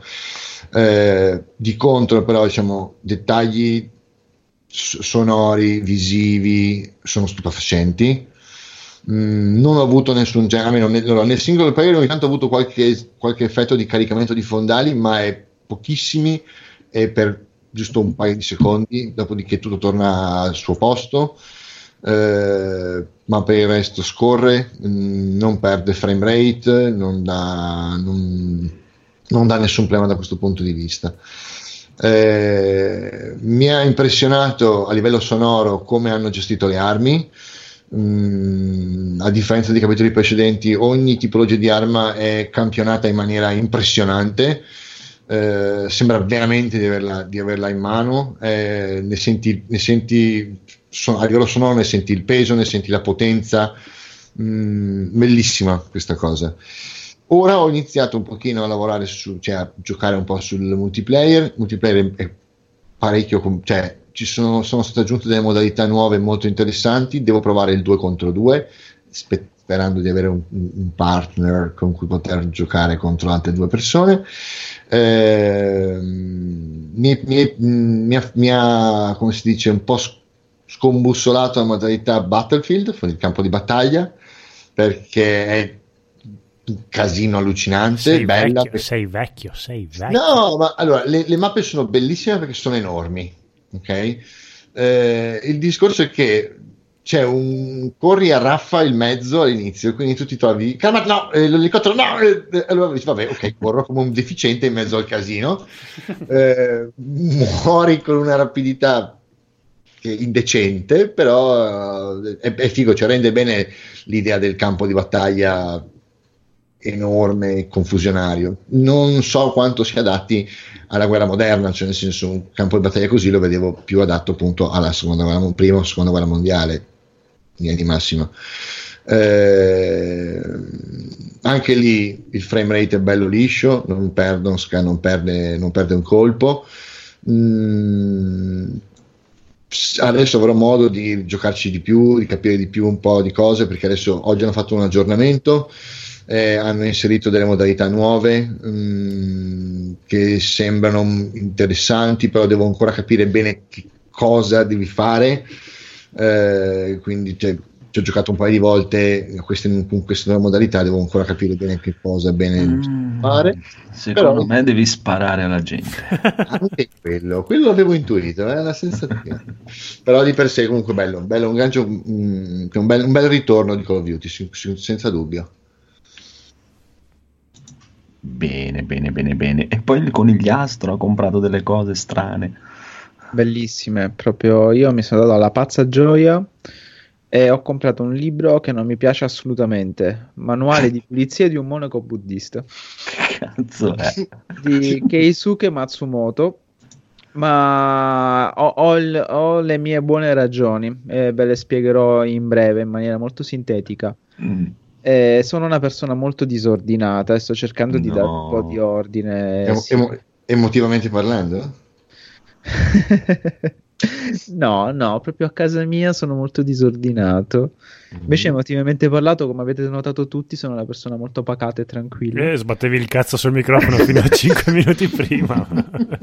no, oggettivamente sono disordinato anche mentalmente ed emotivamente però a quanto pare fra le strategie di, um, più immediate per mettere ordine non proprio nella propria vita ma quantomeno a casa e raggiungere un piccolo stato di meditazione perché in questo momento non potendomi permettere un corso di meditazione più serio faccio il classico fai da te che dà risultati scarsettini ma comunque uno è sempre più di meno 10 quindi ho cercato la soluzione più economica e leggendo varie recensioni parlavano di questo librettino. Poi ho fatto un altro discorso.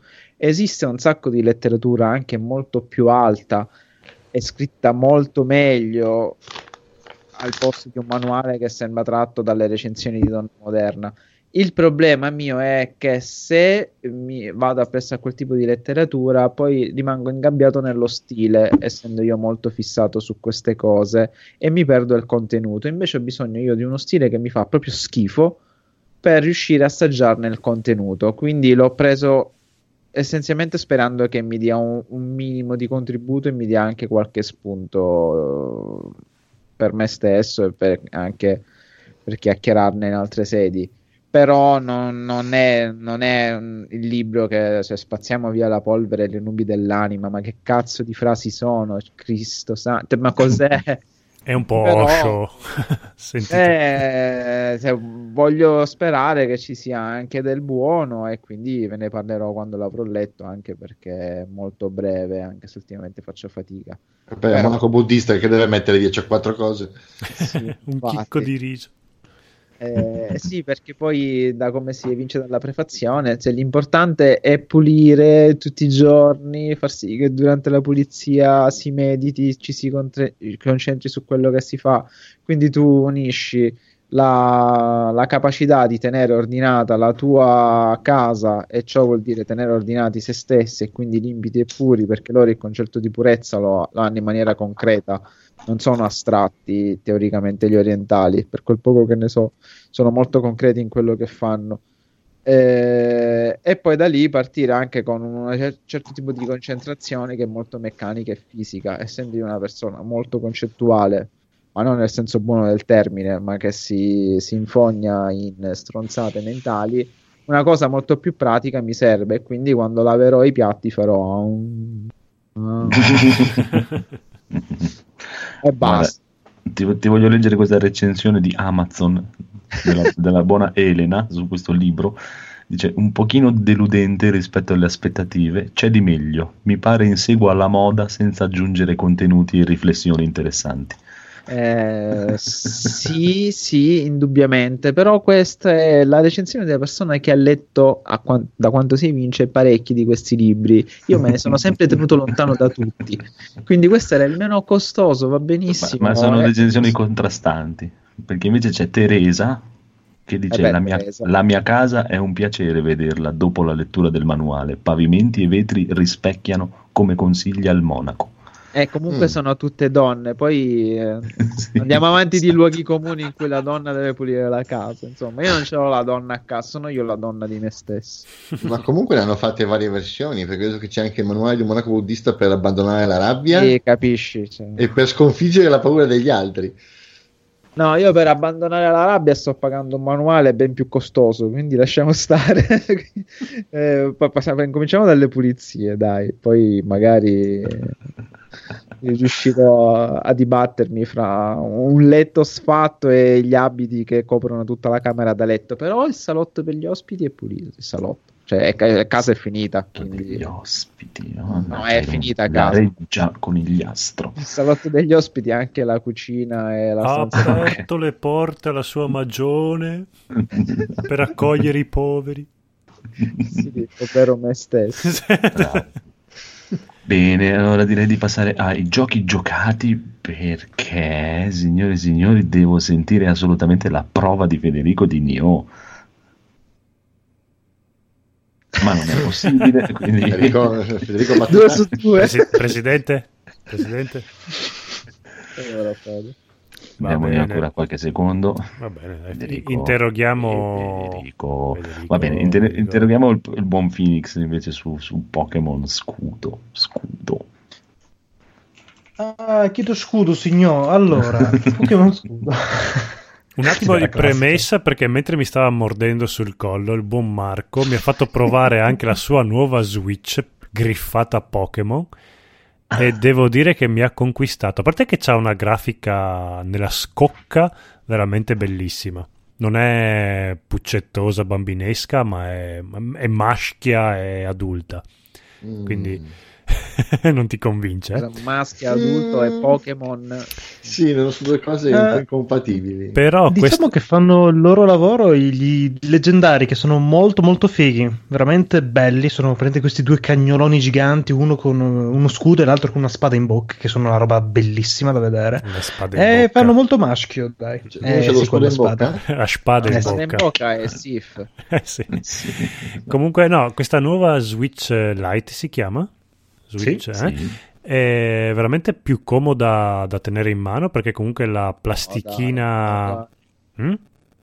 No, non lo dire, non lo dire, so, mi sto facendo di tutto per non comprarla. Dai, la, pla- la, la, plastica di cui è ricoperta ha questa gommina morbidosa al tatto, eh, al confronto della fredda plastica che aveva la prima versione che ho io, e in più gli hanno messo la croce direzionale finalmente, che mm, è una cosa che io... Eh no, ma quei quattro tastini eh, che ci eh, sono sulla vuole. Switch fanno veramente uh-huh. cagare. E calcolando che io i Joy-Con non li ho mai staccati, col seno di poi effettivamente questa eh, Switch Lite griffata Pokémon, complimenti a Marco, l'abbiamo perculato l'altra volta invece ha fatto un bel acquisto. Prego Marco col, invece col gioco dei Pokémon. Sì, tra l'altro, altra piccola nota, la batteria dura in media quelle 2-3 orette in più eh, rispetto alla Switch normale. Per cui non è per niente male. No. E ricordami se Ma... la Switch Lite si può collegare alla TV oppure no? No, no, no assolutamente no. Ecco, quella è l'unica cosa che mi impedisce di comprarla. E il fatto di averne già una. E il fatto... Vabbè, quello... Ormai sono debole, mi ha morso Marco, quindi... eh. Debole allora. dal punto di vista perché Marco ha una fisicità da, da, pug- da pugile nonostante sì da sacco da pugile. È il piccolo Marco. Beh, il nostro piccolo. Marco piccolo. Un, un, biker alcolizzato che gioca ai Pokémon. Esatto. Eh, dai mi rispecchi un pochino. Sì dai mi piace mi piace. Allora Pokémon Scudo. Nuovo capitolo della saga e è, è stupendo erano anni che non mi divertivo così tanto su un cazzo di gioco di Pokémon. È tornato. Ma è pronto per TriCast. no, ma sul, ser- no, ah, sul serio, cioè veramente erano anni che non provavo queste l'emozione della scoperta di questa regione nuova, perché ha un sacco di robine nuove, un sacco di robine interessantissime, a partire da una mm, visuale che è veramente bella, ma bella, bella proprio a livello di regia, proprio la telecamera si muove in quel modo bello che ti fa dire, ah, che bellezza, ah, devo partire da qua, bello, sì. No, veramente bello, bella regione ispirata comunque alle la regione londinese, molto molto molto bella, molto mh, ispirata per l'appunto che è molto carina, decisamente carina. Il tutto è coronato da una bellissima colonna sonora, pensata, ben pensata per tutte le azioni che avevano fatte e ci sta, ci sta, ci sta. Ci e sta. dov'è la sua nomination a Game of the Year? Eh, ma perché la gente pensa a Death Stranding e così la succede, eh, signori. Eh, meccanica più interessante di tutte come novità è la regione selvaggia che praticamente è questa versione open world del gioco dove non saremo più costretti ad avere la telecamera fissa ma avremo una telecamera movibile praticamente uh... dove potremo vedere eh sì tutti i Pokémon all'esterno che camminano in questa area grandissima e queste tane dove parte un raggio luminoso dove ci sono queste tane di questi Pokémon particolari, particolarmente potenti che usano la versione Dynamax e Gigamax, che praticamente è la loro versione tipo Kaju, per intenderci, Godzilla ok? Uh-huh. Dove noi potremo andare ad affrontarli con altri tre amici. Quindi potremo fare il multiplayer per combattere contro questi Pokémon. Uh-huh. Non va convinto ancora? C'è... Comincerà la possibilità di avere il campeggio in questa regione per poter fare il carry con i vostri Pokémon. Il carry? Non ancora? il carry, sì. Sì. È un minigioco alla Cooking Mama dove devi cucinare, ottenere punti esperienza, fare cosine. Carino, dai. Mm. Un bel passatempo. Non, è, non mi sento. Sai cosa? Il problema è che mentre parli passano le immagini. Esatto. Ed è proprio so. brutto, ma proprio brutto. Ma Sarà no, il gioco. brutto no, è bellino. Dai. Sarà bello il feto allora. Oh. che bello, almeno ti parla mentre va sotto. no, no, ma secondo me sarà. C'è un Pokémon gelato. Cioè. Sarà stupendo da giocare, questo sì, sarà... No, da giocare è molto molto divertente, ti molto prende, più che altro hanno non facilitato le cose, l'hanno reso solo più veloce, quindi è molto più veloce tutto il, la questione del leveling in generale, nel senso non ci metti più una vita per portare tutti i Pokémon a livello alto competitivo. Qua volendo, anche facendoti raid, ottieni degli oggetti che possono permetterti di salire molto più velocemente la, la varia squadra e um, velocizzi un sacco la, il discorso, veramente tanto tanto tanto. Va bene, dai, va bene. Eh, c'è l'infermiera e la poliziotta? L'infermiera c'è e altra cosa molto interessante sono i capi palestra, perché praticamente prende molto spunto dalla um, cultura calcistica londinese, diciamo, ok? Quindi avremo gli hooligans, avremo gli e calcistica sono due parole. Sì, effettivamente mm, mi pento e mi dolgo di quello che ho detto.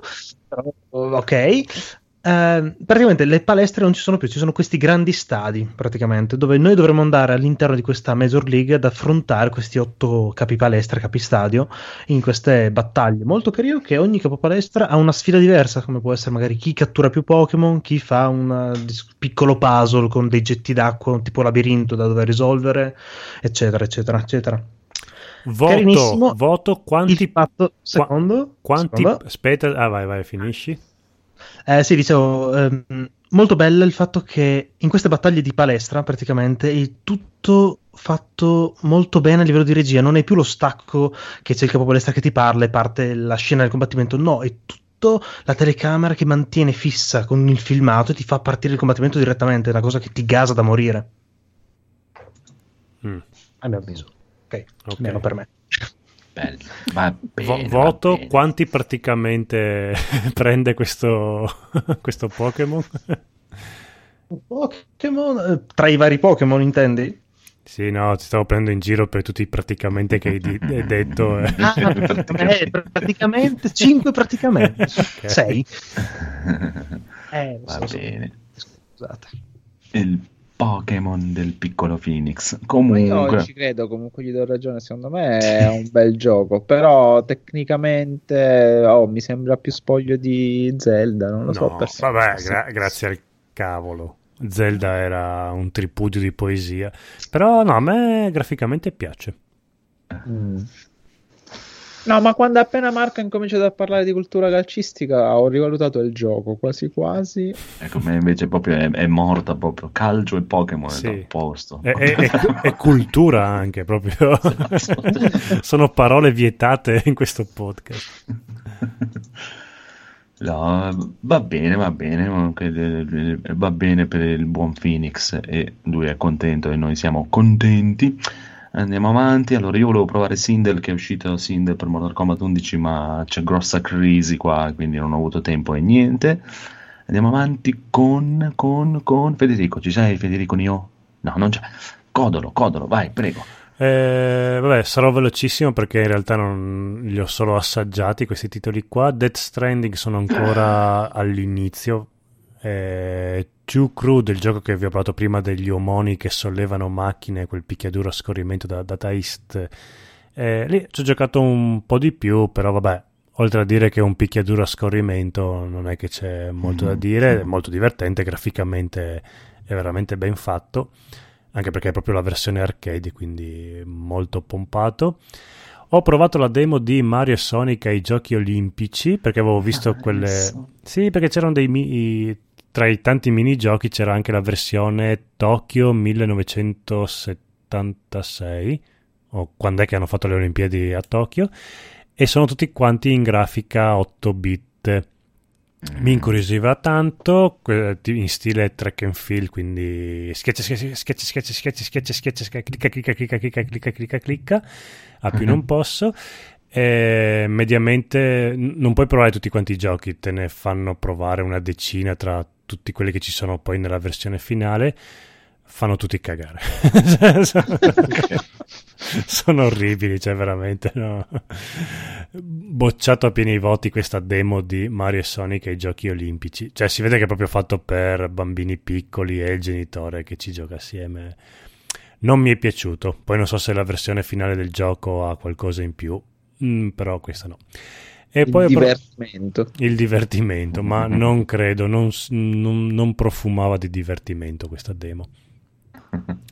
E poi ho provato la demo di Friends and of Ringo Ishikawa, che è sempre un picchiaduro a scorrimento in stile giapponese, quindi alla Double Dragon più che altro, però infarcito con una trama bella cicciona dietro. Il, tu sei il, il, come il protagonista è il classico bullo giapponese delle scuole, quindi mm, eh, come si chiama quello dell'anime che era un bullo, vabbè, mi verrà in mente. Comunque il classico bullo che va in giro a picchiare, sai, quella divisona giapponese delle scuole giapponesi, tutto in Giappone, fuma, e c'è un tastino per tirare fuori la sigaretta e lanciare la sigaretta, che è quella, la cosa che avevo fatto più di tutto durante questa demo.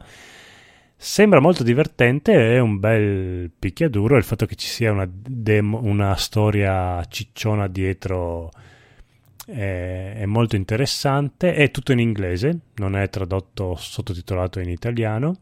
Ci sono mm. tantissime altre lingue, ma l'italiano no. E, vabbè, costa ancora tantino per i miei gusti. Mi sembra che stia sui 20 euro però da giocare divertente, c'è una storia, graficamente è molto bello perché è grafica pixel art ma molto curata, le animazioni sono molto belle e ci sta. Per adesso no, non vale la spesa, quindi l'ho lasciato lì, ho giocato solo la demo. E poi basta, Death Stranding ho già detto che sono ancora, sta settimana qua non, ho, non ci ho giocato perché non sono riuscito per questioni di tempo quindi eh, non ho niente da aggiungere rispetto alla volta scorsa. Si può unire il conigliastro che magari l'avrà già finito due volte. Non hai spedito pacchi. No, io ho perso un sacco di tempo a fare un bordello di missioni secondarie e poi tutti mi urlavano vai avanti con la storia, cazzo! E quindi sono andato avanti con la storia, ma questo capitolo 3 è immenso e non finisce più e credo che sia quasi tutto il gioco visto che a quanto pare siano 15 capitoli io sono a 40 ore e sono ancora al capitolo 3 eh, però, però, io posso dire che non mi sono annoiato un minuto di queste 40 dillo ore. vicino al microfono però. No, eh, avete ragione, scusate ragazzi, mi sono ammalato come Federico e mi stanno lacrimando gli occhi, mi picola il naso. Ehm, non mi sono annoiato neanche un minuto di queste 40 ore. Eh, lo trovo un gioco molto, molto interessante e anche abbastanza profondo nella sua semplicità. perché riesce a immergerti immergerti in questa atmosfera, come dicevo la volta scorsa, con i suoi compiti e poi fra le varie missioni secondarie, dove appunto il gioco è sviluppare questa missione in base ai propri gusti e con le proprie risorse che si vogliono usare, poi ti butta però quella missioncina che ti crea quell'atmosfera particolare, un po' hipster, quindi dovrebbe anche darmi un po' fastidio, però è talmente pervaso di buoni sentimenti questo gioco che non riesco a infastidirmi, anzi mi gratifica. Quando finisco la partita me ne vado con un bel sorriso sulla faccia. Grazie, grazie Kojima.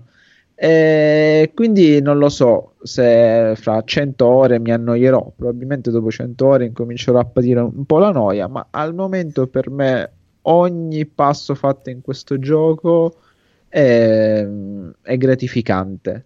Però stavolta dopo due puntate dove non, non faccio altro che incensarlo, questo in questa terza ne parlerò dei difetti ha dei difetti giganteschi questo gioco, eh, un po' marchiani e non mi aspettavo un po' da Kojima, ma ci stanno, mettiamola così.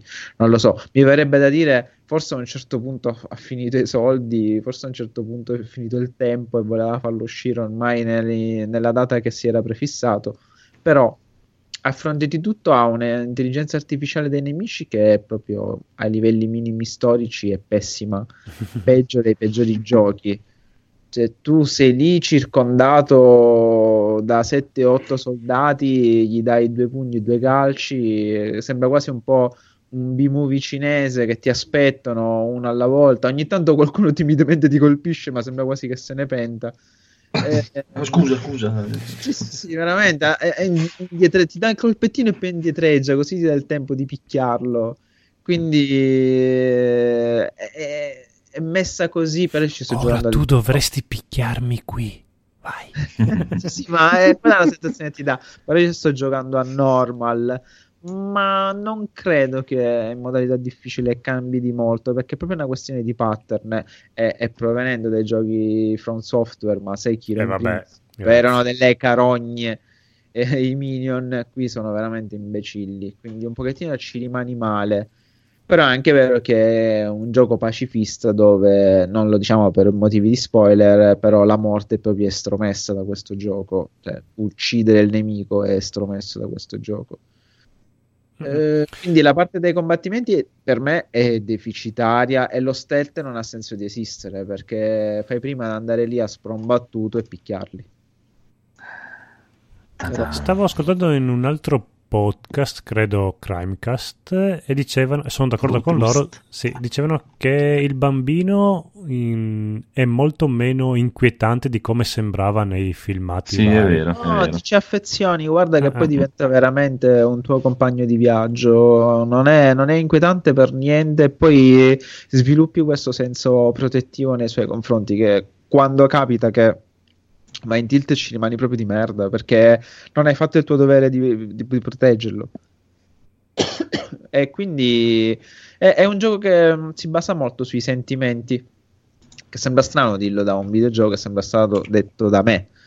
Però sì, eh, riesce a sviluppare anche l'empatia, ma anche con i personaggi stessi che incontri, gli NPC, che sono fondamentalmente degli ologrammi però ti senti in debito nei loro confronti e cerchi di soddisfare al meglio le loro, le loro richi- richieste, anche quelle più stupide, a prescindere dal punteggio preso, proprio ti senti, ti senti in colpa quando ti dicono ah certo il carico non è perfetto ma in fondo ce l'hai messa tutta. Cioè, sono sempre carini e gentili, anche quando cercano di fare di stronzi. È, è, è, è, 500 giorni di, di Kojima, non di Summer. Proprio... Sì, ma rimani qua, non andare in giro per... No, non allontanarti. Resta con noi, conigliastro. Torna qua. E, e poi come altri difetti va bene, eh, i mezzi sono inguidabili, a, al confronto la moto di Days Gone è una simulazione di trial vera e propria, cioè, moto, macchine, altri mezzi proprio sono, sono, ingestibili, li utilizzi perché ti permettono di dimezzare le distanze da percorrere però quando questo dimezzare significa bloccarti perché la moto non riesce a superare due massi, due sassi, un po' ti girano i coglioni. E no. no, non gioco AAA non te l'aspetti. Un gioco con una tale magnificenza, soprattutto una tale cura, tanto è curato il personaggio di Ridus, tanto tutto il resto eh, perde, perde, perde parecchio. Eh, ma questi sono difetti effettivamente strutturali che non, non rovinano l'esperienza di gioco, però sono difetti. E però è vero che tu a questi difetti ci arrivi dopo molte ore di gioco.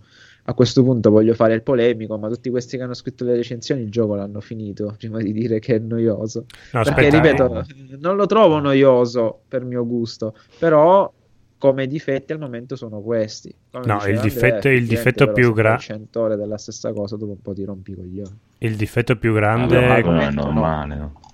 Al momento no, perché per via dell'apertura totale nei confronti del mondo, della mappa di gioco, e poi mappa amplissima e sterminata, ancora sono forse a metà de- de- degli Stati Uniti d'America, ideati da Kojima, della varietà anche perché c'è proprio anche varietà di scenari, non me lo sarei aspettato, pensavo che più o meno si assomigliasse, sai, anche per andare un po' a risparmio, invece poi incomincia, incominciano a cambiare alcune zone, alcune città rimaste o meno, alcune, alcuni ambienti a, vicini anche a quelli non proprio terrestri e lì si potrebbe anche congetturare, cioè, non lo so, al momento non lo trovo noioso. Eh, vedremo quando lo finirò, però di questo passo lo finirò fra tanto tempo, perché se questa è la mole di gioco e, di, comunque di esperienze da poter provare, perché la curiosità ti, ti viene poi di migliorare, ampliare le, le, stazioni che vai a connettere, di prendere nuovi macchinari, di sistemare quelli vecchi, perché questa possibilità di sistemare le costruzioni o di aiutare gli altri utenti a mettere un ponte in più fa la differenza in questo gioco. Quindi rimane ancora al momento un gioco riuscito che non mi dà noia voglio sapere chi si è annoiato, per quale motivo si è annoiato. Almeno quantomeno nelle prime 40 ore di gioco, visto che leggevo che lo si finiva in 40 ore, non so come abbiano fatto. voglio stringergli la mano a chi l'ha fatto. No, se sì, posso dire un dif- Kojima ci avrà tutte quelle stronzatine, cioè, il livello praticamente la cosa che mi piace di lui è il livello di dettaglio superfluo che raggiunge nei suoi giochi. Tantissimo, tantissimo. Stavo, stavo riguardando, adesso mi ero intrippato a riguardare la saga di mm, Metal Gear nel canale eh della Fra, numero mm. uno, lei, bellissima. E cioè, stavo guardando il 3, Snake Eater per dire, cioè, eh, un punto nella, mm, quando arrivi nella grotta buia dopo lo scontro con The Pain, mi sembra che sia. Sì. Mm o subito prima o subito dopo, che praticamente è una grotta buissima e tutto che non puoi vedere se non hai il visore notturno, a parte il fatto che se tu rimani lì, più tempo rimani lì, più i tuoi occhi si abituano alla, alla poca luce e inizi piano piano a vedere come esatto. nella vita reale, cioè, una roba che non la mette nessun altro da nessun'altra parte, dai. Ma lui è bravissimo nei Solo dettagli. Sì, esatto, John, c'ha proprio un... dettagli, ha un occhio particolare. Esatto e questo mi fa ritornare alla vecchia discussione della chat che c'era, no? Ti ricordi? Diceva, sì, eh, sì, se sì, l'avesse fatto Electronic Arts o l'avesse fatto Ubisoft. Eh, non sarebbe stato lo stesso no, gioco no, perché esatto, non lo esatto, non l'avrebbero fatto, cioè proprio non esiste, non gli, non gli sarebbe mai venuto in mente di mettere una cosa così in un videogioco. Di solito mi piace sempre per queste cose qui. E ti dico, secondo me è anche da seguire, tanto prima che esca quest'estate su PC e voglia anche da seguire, eh, non, non, è noioso per me, cioè, proprio... Però posso capire se ma, mi cioè, ma, ma, guarda il gameplay e mi annoio, perché è proprio un gioco che ti restituisce ma chiaro, sì. Può darsi, può darsi, però se, se, guardi il gameplay giusto di chi ti riesce a cogliere queste piccole sfumature, queste piccole cazzate, non, non, non, ti annoi neanche lì. E poi che mi viene a dire, magari dopo 100 ore mi sono annoiato, eh, grazie al cazzo, cioè, proprio, cioè, solo tipo i pazzi malati che giocano solo a Fortnite magari non si annoiano dopo 200 ore di gioco dello stesso gioco. Qualsiasi cosa sia è, è normale che ti porti a, un po' a noia. No ma perché l'abbiamo detto fino alla nausea, ma è vero, il succo del gioco è molto semplice, cioè molto del gioco lo devi mettere di tuo. Sì, sì, ma per me la, la, cosa, la cosa che mi, mi, intriga di più, la cosa che mi intriga di più è quello che ho sentito dire da molti, che chiaro, praticamente il gioco è, ti dice le missioni sono vai dal punto A al punto B, però al contrario di praticamente la maggior parte dei giochi o il 99% dei giochi che è sempre vai dal punto A al punto B e fai questa cosa, vai dal punto A al punto B e fai questa cosa. Andare dal punto A al punto B era una rottura di cazzo che cercavi di fare nella maniera più veloce possibile perché esatto. faceva schifo. E invece qui il bello è proprio l'andare dal punto A al punto B. È una, una cosa sì, che sì. mi intriga tantissimo. Sì, sì, ma come mi sto ripetendo fino alla nausea, ma come, vabbè, come si ripetono i mille detrattori spesso che non giocano il gioco. Eh, era proprio quello che volevo io come tipo di esperienza, ma non in Death Stranding, nell'open world in generale, cioè proprio la possibilità piena di poter decidere io quali missioni fare, quante farne, anche contemporaneamente, perché non hai tu, sei tu che decidi quante farne contemporaneamente, ma se ce la fai se sei skillato, se conosci bene la morfologia della, della mappa, la composizione, i percorsi più veloci, perché poi li impari anche senza più guardare la mappa perché proprio visivamente hai i tuoi punti di riferimento, utilizzando gli oggetti, oggetti che poi vanno a deteriorarsi e devi rimetterli. Eh, poi non sto a spoilerare, ma le possibilità di gioco poi si moltiplicano ulteriormente, quindi può sembrare più facile, ma è un facile che lo decidi tu. Lo vuoi rendere più difficile, allora fai meno tempo utilizzando meno attrezzature, oppure utilizzi molte attrezzature per diminuire i tempi.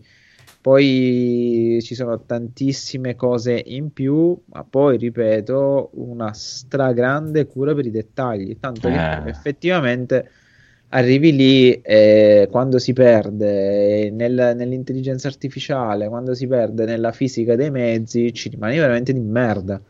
Perché questa cura la vorresti su tutto il gioco. E io penso, la butto lì, che dopo che tu hai giocato Death Stranding e ti ci sei appassionato fino in fondo, tornare Muori. indietro con un altro open world non sarà così facile e ti mancherà questa libertà, ma libertà proprio di, di, di, decidere tu quanto vale il gioco. Se per te andare dal punto A al punto B e farlo nella maniera più veloce e sbrigativa, non, non lo comprare. Se invece ti ci vuoi proprio sporcare le mani, puoi provare un altro open world, secondo me non sarà altrettanto soddisfacente. Perché a me già non, non soddisfacevano e li reputavo belli. Già dopo questo alcuni farò fatica a giocarci. Li finirò per completismo perché ce li ho, li ho comprati e mi piace la storia e l'ambientazione. Ma qui io lo posso dire, l'ambientazione mi piace tantissimo, ma la storia non mi sta... cioè ha molti spunti interessanti e voglio vedere dove va a finire. Però ci gioco proprio per giocare. E una cosa così non mi capitava. Cioè un livello proprio di assuefazione e voglia di andare avanti non mi capitava dai tempi di, di Sekiro ma da, dal primo Dark Souls proprio. E quella è l'esperienza che restituisce a me poi io è un gioco come lo ripeto mille volte non consiglierei a chiunque non dire cazzo ho comprato il gioco della vita Proprio perché è il gioco della vita, non compratelo, pensateci prima due volte perché sono 70 euro, se poi ti fa schifo sono 70 euro buttate nel cesso e fai bene incazzato. Ma non mi compro assetto corsa. Parole dure di questo conigliastro, signore e signori, parole dure e pesantissime. E infatti, Edoardo, perché non hai comprato Death Stranding? Perché al momento quello che ho visto non mi sta realmente attirando eh, e poi anche per un motivo di tempo. So che è un gioco che richiede molto tempo che al momento non ho. Va bene. Ci sta, ci sta perché le prime ore sono troppo immersive. Però il capitolo 3 io lo sto facendo veramente una o due missioni al giorno, mettiamola così, quindi un'ora e mezza e poi stacco. Ma potrei fare benissimo 10 ore senza stancarmi mai. Beh. Io voglio giocare Metal Gear. Phoenix, gioca Metal Gear, che non hai mai giocato un Metal Gear, prova un Metal Gear. Eh sì, sarebbe il caso, sì. Però no, hai mai giocato a Metal Gear? No, eh, no. che come diciamo che ai tempi giocavo solo di Final Fantasy, allora mi sono perso tutto il resto che usciva praticamente. Eh, recupererò, dai. Eh, Mariamo, Metal Gear Mariamo, È bello, è bello. Eh, va bene, mi sa che abbiamo finito con i giochi giocati. Mm-hmm. Vero? Sì. Sì. Dai, via, bonus stage, bonus stage, bonus stage, bonus, bonus, bonus stage. Non c'è la sigla? Va bene. Edoardo, il regista nudo. allora, mi sono imbattuto in questa serie su Netflix eh, che ho visto con, nella sua interezza con molto piacere. E praticamente racconta la storia di quello che è stato il, uno dei registi del cinema porno più famosi nel Giappone degli anni Ottanta. Mm, l'uomo che diciamo, ha iniziato come venditore di enciclopedie, dopodiché, dopo, dopo il fallimento della sua azienda, è, e dopo, e dopo, aver scoperto il, come si dice, il trad- il, diciamo, un tradimento in famiglia, decide di lanciarsi e regalare al mondo quello che il mondo veramente desiderava secondo lui in quell'epoca, cioè il porno. Mm, porno visto sotto, diciamo, sempre dal punto di vista giapponese, stiamo parlando di questo, di questo argomento, eh? quindi stiamo parlando di un Giappone che produceva riviste porno con immagini e fotografie censurate, dove la censura, eh, cioè, diciamo, produrre materiale pornografico non censurato era, era illegale, eh, dove si, si, rischiava la galera e quant'altro. E, ehm, lui innanzitutto lancia l'idea del porno non censurato, comunque censurato il meno possibile. E in seguito, passando al, dal mondo de, della carta, quindi siamo dalle, dalle riviste cartacee con fotografie al mondo del video, proprio, eh, lancia l'idea del, del, porno in cui il sesso si, faccia, si fa veramente, dove l'amplesso avviene realmente, cosa che all'epoca non, era, non succedeva, era tutto simulato. E, è una, storia, è una storia basata su una storia vera, ovviamente è stata edulcorata, sono otto episodi, vanno via che è un piacere. Eh, c'è quella punta di, come si dice, di voyeurismo, vedi un po', non vedi, è abbastanza intrigante. Eh, tutti i personaggi sono resi molto bene, mm, a partire da lui, poi tutto il suo staff, le persone con cui ha collaborato. Eh, in tutte le sue varie esperienze, ha avuto nella sua storia tre casi di incarcerazione per, questo, per, per ciò che faceva, eh, due in Giappone e uno negli Stati Uniti.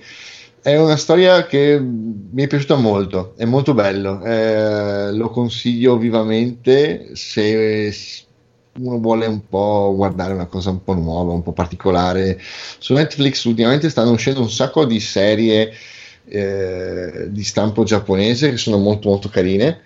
Eh, una di queste appunto questo qui il regista nudo. Lui si chiama si chiamava almeno eh, Toro Mur- Muranishi.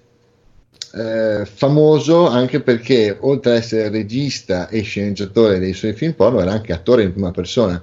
Lui interpretava con questa telecamera alla spalla eh, mentre trombava, le, le, mentre, mentre trombava le, le, attrici, le descriveva e cercava in tutti i modi di far sì che la censura non venisse applicata, però che la sensualità e la sessualità passassero attraverso non la visione diretta dei, dei genitali o dell'atto, ma in tutta tutto ciò che ci sta intorno, quindi il parlare, le frasi, le, diciamo le parole sporche piuttosto che le descrizioni del momento di quello che stava succedendo. Molto carina, molto molto carina. Mm, se avete voglia di vedere qualcosa di diverso, ve la consiglio. Bravo, bravo, bravo, bravo, bravo. Il buon Codolo non si sentiva. Non Pro, so se prova, prova. Oh, sì, ah, avevo mutato il sì. microfono. Eh, infatti non capivo Dai. perché. Oh, menu di merda di Death Stranding, non l'avete detto. Ero lì che lo urlavo. I menu sono una merda. No, sono veramente odiosi, confusionari e tutto quanto. E il regista nudo me lo guarderò perché Edoardo mi ha convinto. No, ma io sono giapponese. E sono giapponese. Sono giapponese. Va bene, allora andiamo avanti. Io ho finito la prima stagione di The Purge, carina, e ho iniziato la seconda, però ci sono rimasto di merda perché ci sono le puntate ogni venerdì. Ho detto no, che palle, eh, no, che cazzo. Ho visto le prime cinque e dicevo, ma come è finita così? Qual è Non The Purge? più- Quello de... dai, la, la notte del giudizio. Ah, sì, ho visto Ah, il primo. No, non il film, è la serie TV di Amazon. Hanno fatto una Amazon. serie? Sì, sì, su Prime, su Amazon Prime ci sono due stagioni. La prima è tutta completa, la seconda sono arrivati alla quinta e c'è una- un episodio ogni venerdì. Ma Eh. va visto se hai visto i film oppure si può guardare? No, ma è sì, puoi guardarlo tranquillamente, non è legato, cioè sono varie notti del giudizio, anzi la prima stagione praticamente è una notte del, del giudizio e parla della storia di questi quattro personaggi, la notte del giudizio. La seconda stagione invece è più interessante fino adesso perché fino adesso tutti i film sono stati della notte del giudizio, è sempre casino. Questa seconda stagione è il dopo, praticamente. I giorni dopo la notte del giudizio, quello che succede, fanno vedere proprio com'è tutto il, il giro del governo per creare questa notte del giudizio, cosa c'è dietro veramente, tutte queste... È, è molto più interessante fino adesso. Eh, però mi, mi rompe il cazzo che c'è una puntata ogni venerdì. Eh, lo sapevo, aspettavo e cominciavo a guardarmela più, più avanti. Comunque, eh sì, non sono più abituato. Ma c'è- che di solito su Amazon Prime c'è scritto, no? Ogni eh, episodio in uscita ogni venerdì. Invece lì non c'era scritto un cazzo, però finisce così a cazzo di, di cane il quinto episodio. Ma come finisce così? Che merda! E invece no, ho scoperto che no, mancano altre cinque puntate. eh, Ok, vabbè. E poi ho visto Klaus invece su Netflix, è bellissimissimissimo. Una delle cose più bellissimissime che abbia visto negli ultimi anni. Cos'è? Clau- Klaus? Sì, Ah, quel film di animazione di, di Babbo Babbo Natale. È, è veramente disegnato da Dio, anche se in È computer stupendo. grafica è veramente figo, sì. Sì, ce l'ho, ce l'ho tra i, tra i preferiti. Eh, e- guardatevelo, guardatevelo perché è veramente carino. I film di Natale più belli degli ultimi almeno 15 anni, 20 anni, perché i film di Natale belli non ne fanno più. Anche perché Babbo Natale sei tu, eh, Andrea 7X da vecchio. È bellino, ma è molto molto bello, è proprio carino, carino, carino, carino. Storia classica del cazzo e tutto, però è veramente bellissimo da vedere, proprio Mm. piacevolissimo. Guardatevelo. Non mi sono informato, ma secondo me il character designer è- Mm. deve essere uno famoso, probabilmente è franco-belga, perché lo stile è molto bandesine. Sì, è vero. Eh, no, però effettivamente, mm, cioè, allora, hanno tanto elogiato Spider-Man eh, realtà parallele, lì un nuovo universo. È spagnolo il film comunque. Beh, ma Spagna, Francia, una rassa, una panza. E, no, in confronto caga secondo me in testa Spider-Man, perché Spider-Man carino, però onestamente non è che mi abbia fatto impazzire dal punto di vista di trovate grafiche. Molto carino la parte di Peter Parker con la panza, però e invece questo Klaus eh, è stiloso. Eh, Mm. Tutto fatto a modino, è veramente bellino. No, no, ma è, è proprio stupendo. È proprio bello, bello, bello, bello, bello, bello, bello. No, poi se tu mi dici che una cosa del genere ti è piaciuta, devo assolutamente vederlo, capisci? Cioè, non, non posso... non- No, ma è bellissimo. A parte, vabbè, che io, cioè, nelle mie contraddizioni, amo il Natale. Proprio, Esatto. cioè, è una cosa. E poi se, il Natale, questo praticamente parla di un villaggio dove la gente si ucide. quindi È Ecco. bellissimo. Diciamo, praticamente sono queste due famiglie in guerra che si ammazzano dalla mattina alla sera. È bellissimo. È proprio stupendo. No, no, è molto, molto bello, guardatelo. E niente, vai, Codolo. Pokémon rosso. Pokémon rosso. Pokémon rosso consigliato sempre da Marco, ormai è la Strano. settimana. Mi ha consigliato di vedere questa serie animata dei Pokémon, però del, tutta ambientata, è, un- vabbè, è, la, è la versione animata del del primo videogioco dei Pokémon. Quelli rosso e blu erano i primi, il sì. primo Pokémon. Mm, sì. E vabbè, eh, non è la, la, serie animata che tutti quanti conosciamo con protagonista Ash, ma è Rosso il protagonista, cioè proprio quello del primo videogioco. L'ho giusto iniziata perché ho una soglia di dolore abbastanza bassa quando vedo i Pokémon. cioè, io ai Pokémon do sempre una possibilità, ma poi mi accorgo che, oh mio Dio, c'hai 40 anni, cosa stai guardando? Però in quei 10 minuti che gli ho dato possibilità mi stava piacendo, quindi preso a piccole dosi lo consiglio anch'io. E chiudo con dicendo che ho, inizi- ho tentato di iniziare a vedere The Watch- Watchmen, la serie su Amazon, no, Netflix, no, Sky, Sky mi sembra che sia Sky. Su Sky, Sky Atlantic. Sì, non, non, non, mi ha preso per niente, non, è, è, è, inutilmente confusionaria.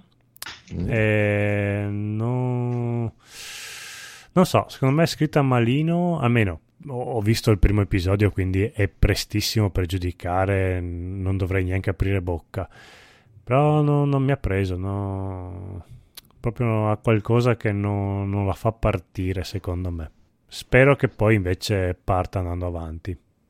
Non so se qualcuno di voi l'ha guardata, magari mi dà un no, parere. No, no, eh, io vorrei, ma non avendo Sky, nonostante la mia ritrosia per Lindelof, ritrosia che venga tradotta istantaneamente con odio puro, eh, la guarderei solamente per parlarne male, eh, ma non ho occasione al momento di guardarla. Però ne sto leggendo bene, ma la cosa non mi conforta lo stesso perché se sono le stesse persone che parlano male di Death Stranding, quindi, non, no, non, lo so. Poi anche ultimamente Moore, vabbè, Moore ce l'ha sempre avuta a morte con chiunque abbia toccato le sue opere e ultimamente anche con se stesso ce l'ha a morte, vabbè, il suo stesso del passato. Quindi non lo so, a me non convince, ma è tutto basato su sensazioni. Poi magari lo vedo e dico, oh, eh, eh, al momento non posso, non posso. Quindi mi fido di te che di solito almeno su questi argomenti collimiamo come idee No, vabbè, ti dico che a me anche la casa di carta mi ha fatto abbastanza cagare, invece sento anche gente... Ah, ok, ok, va bene, allora ci sta. Per questo ho detto di solito collimiamo. No, invece la casa di carta c'è gente che veramente lo lo eleva a capolavoro ah, assoluto. Ma non è un capolavoro, però l'ho guardato con, mi è piaciuto, l'ho guardato con piacere. La prima e la seconda stagione mi sono, non mi sono dispiaciute. Non lo elevo a minchia la serie delle mm. serie, anzi, però l'ho guardato e ho detto è carino, appunto, lento, spagnolo, niente di cioè, c'è molto, molto, molto telenovelas, però. Eh, però di solito gli spagnoli sono un po' come i francesi, quando vogliono fare una cosa bene, un film di azione, riescono a farlo bene. E invece la casa mm. di carta, mm, non so. Comunque, piccola parentesina, leggo, leggo, leggo, leggo che mm. Klaus non è fatto a, col computer. No, no, non è fatto. Uh, è fatto a mano. Minchia. Ne parlavano su Free Playing. Ah, die- dieci anni ci hanno messo a fare. Boia, eh, si vede. Sì. Praticamente questo qui che lavorava per Disney è stato uno di quelli che aveva fatto il Gobo di Notre Dame, Tarzan, eh, che si è impuntato e voleva far vedere alla gente dove si sarebbe arrivati con l'animazione a mano se non fossero tutti passati al computer. Eh, che costa di meno, eh, fai più merdate nel giro di poco tempo. È fatto a mano, è fatto molto, è ancora più fico adesso. Vabbè. A me è venuta in mente una cosa, io avevo una domanda per il conigliastro. Eh, oh. perché il conigliastro non è tenuto a rispondere alle Devi tue domande. Pagare, pagare, io posso essere tenuto a fargliele. prego, prego. Allora, ho, mi sono visto l'altra sera Under My Skin, Under the Skin o Under the Skin. Quella con Scarlett Johansson. Esatto. Oh. Mi sono tritato le palle per, qualche, per un'ora e, e qualcosa. Questo fa di me una brutta persona? No, perché è un film oggettivamente ostico. Stavo per dire un'altra parola, però poi non volevo fare la figura dei detrattori di Death Stranding. è, è un film ostico, diciamo che è un film che ha bisogno di... Allora, le opere mm-hmm. e poi così poi eh, ce ne andiamo a letto tutti belli e sazi. Le opere significative non devono necessariamente piacere. Mm-hmm. Ciò non ne toglie l'importanza. Mm. Perché eh, le, le, opere, non i prodotti, i film che hanno dignità di esistere, ma le opere artistiche ehm, io le definisco tali, quindi è il giudizio di uno che fa il cassiere, prendetelo con le pinze, le definisco tali perché l'autore, e quindi non solo mestierante o regista o artista, l'autore voleva trasmettere qualcosa con quell'opera. In un'opera così ermetica è difficile entrare in contatto con l'autore, quindi o tu ne trai dei tuoi significati o ti fai rapire da quello che si vede in scena o tanti tanti ipo- tante ipotesi. Se non ti ha colpito il film non fa di te una brutta persona però tu non hai esordito dicendo che merda di film. No. hai detto non, non mi ha dato tanto non mi ha dato niente perfetto un'opera fatta bene perché si parla di, comunque di un film fatto bene non necessariamente deve dirti oh che bello film della vita cioè, non, non, sono riuscito ad entrare in contatto con quello che l'autore voleva dirmi. Né eh, non ne tolgo validità ma non è un film che fa per me. Ma Basta. sai che è finito così e ci abbracciamo. hai dato un po' voce ai, ai miei sentimenti perché quando l'ho visto ho detto madonna che palle di film. Adesso me lo riguardo. E me lo sono riguardato una seconda volta subito. Cioè, a, parte, a parte la, la, il nudo integrale di eh beh, Scarlett eh Johansson eh, che per carità merita, merita tutto il film siamo d'accordo. Però sì io non sono riuscito a empatizzare con nulla perché eh, mi sono eh. trovato davanti a personaggi eh, che di cui non capivo la, la, la ragione d'essere, non, non, riuscivo a empatizzare con i tizi che lei fa fuori perché... Beh, però se ci pensi lei è un po'... cioè io l'ho visto bravo, così... Francesco. Il... sì, eh. bravo, quello stavo dicendo, dillo tu. Eh, non so se sta, perché non cioè, lei, è una, cioè che lei è un'aliena e quindi lei, una, è, è una, no, lei, è una preda- lei è una predatrice che però è come se tu entrassi in un... sei un predatore, entri, sei un leone, vai su un, una mandria di mucche e gazzelle e dici... Mm, aspetta, sì, li voglio mangiare, però prima voglio anche capirli prima di mangiarli. E, e non ha empatia. E non ha empatia. No, ci no, prova, no ma, ma, ma, ma, lei ci sta. E, e, il discorso è che, allora, appunto, boh, escludiamo lei, va bene. Allora io cerco qualcun altro con cui a, a instaurare una connessione. Mm e cerco di instaurarla con, so, con i tizi che le, a parte Elephant Man che è quello con sì. cui empatizzi di più perché c'è un minimo di dialogo c'è un minimo di eh, gli altri sono figure che compaiono e scompaiono e, e quindi dici vabbè ok po- poverino è morto ma anche sti cazzi cioè, e chi se ne frega mm, allora dicevo cerco di capire e magari di, di dire mm, che stronzi questi, questi, questi biker cerchiamo di, di, arrivare a loro, cercare di trovarmi con loro, magari dico ah, bastardi, riesco a, a, provare un'emozione per loro. No, perché non riesco a capire la loro motivazione. Non so perché sono lì, cosa stanno facendo. Mm, non, non, lo so, cioè, mi è passata un'ora e mezza ho detto vabbè, ok, vado a mangiare. ok.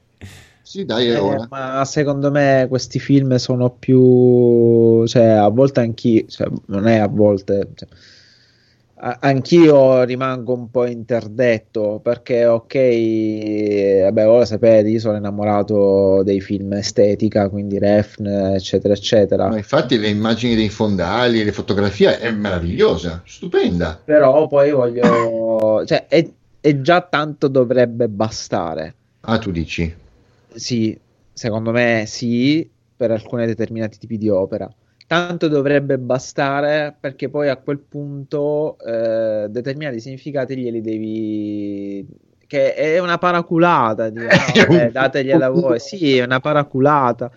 Io non sono molto a favore di questo, di questo tipo di cinema, nel senso mi affascina molto, però almeno un, un minimo, un minimo, ma non di senso, un appiglio me lo devi dare. È vero che questa è la storia di questa aliena che arriva e, e, fa quello che vuole con, come dice Francesco perfettamente, fra il predatore e chi vuole studiare le sue vittime. Mm. E quindi secondo me quello dovrebbe essere lo spirito con cui lo spettatore si dovrebbe approcciare a questa pellicola.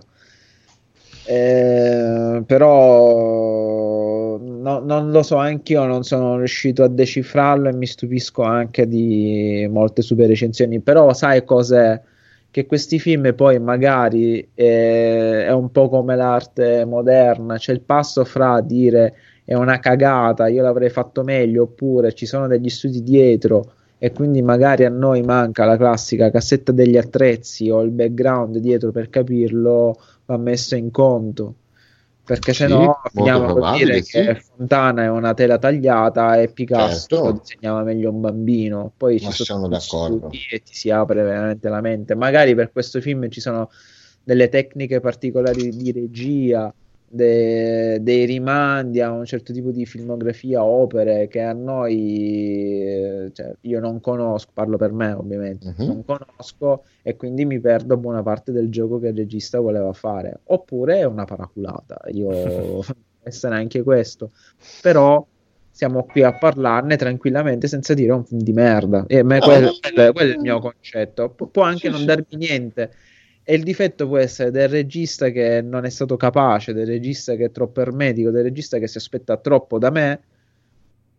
E quindi in questo caso c'è un, un compromesso, una missione di colpe da parte di entrambi e tutti e due siamo scagionati. Io spettatore e il regista che l'ha fatto io la metto sempre su questo piano perché tutti a dire Lynch, Lynch, Lynch, ma io vorrei sapere qui quanti effettivamente non si sono annoiati guardando Island Empire, tre ore e mezzo di film di deliri su una tizia che va avanti e indietro su un set girato tutto con una camera digitale. Io l'ho visto mm-hmm. in mhm. due riprese Island Empire, lo reputo bellissimo, però dopo un'ora e mezza diventa estenuante, devo bloccarmi, fermarmi, fare altro e poi riprenderlo.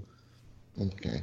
Cioè, sì, no, eh. infatti, ma io come, come, primo, come, prima reazione, appena ho finito di vederlo, è stato ok, io non l'ho capito, io non sono in grado di capirlo. Cioè, io mi sono dato la colpa, fondamentalmente. Dopodiché sì, sono andato a leggere. Che non sempre è vero, è giusto, però ci può stare anche questo. Cioè, sono partito da questo presupposto di essere un ignorante io che non ha capito la profondità di ciò che avevo visto. E poi ho detto, a questo punto mi sono perso due ore a, a darmi a leggere un po' di recensioni, a guardare un po' di cose e ho notato la stessa perplessità più o meno in tutte le cose che leggevo. Cioè, a mm. parte la gente che continuava a dire la trama è questa cosa qui, succede questo, e ok, va bene. bene. Quindi? Beh, quelle eh. sono le, le, recensioni riempitive.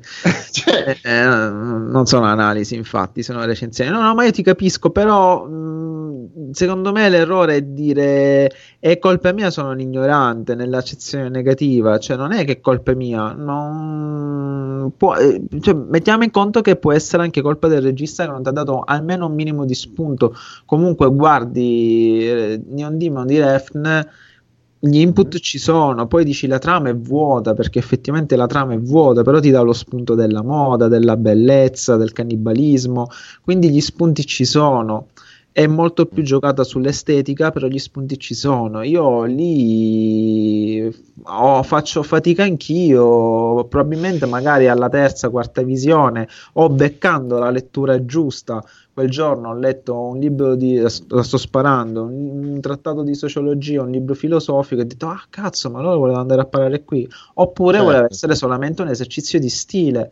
Quando è solamente un esercizio di stile, a meno che tu non abbia parecchio stile, eh, per me rimane fine a se stesso e e dai voce solamente agli hipster che si masturbano sul nulla. Perché quelli non vanno cioè, ci sono anche quelle considerazioni da fare cioè veramente a volte è proprio difficile destreggiarsi. Poi bravo, eh, bravo conigliastro e poi a questo proposito Vabbè, quello, cioè, ma poi comunque il film vale per quello. effetti speciali.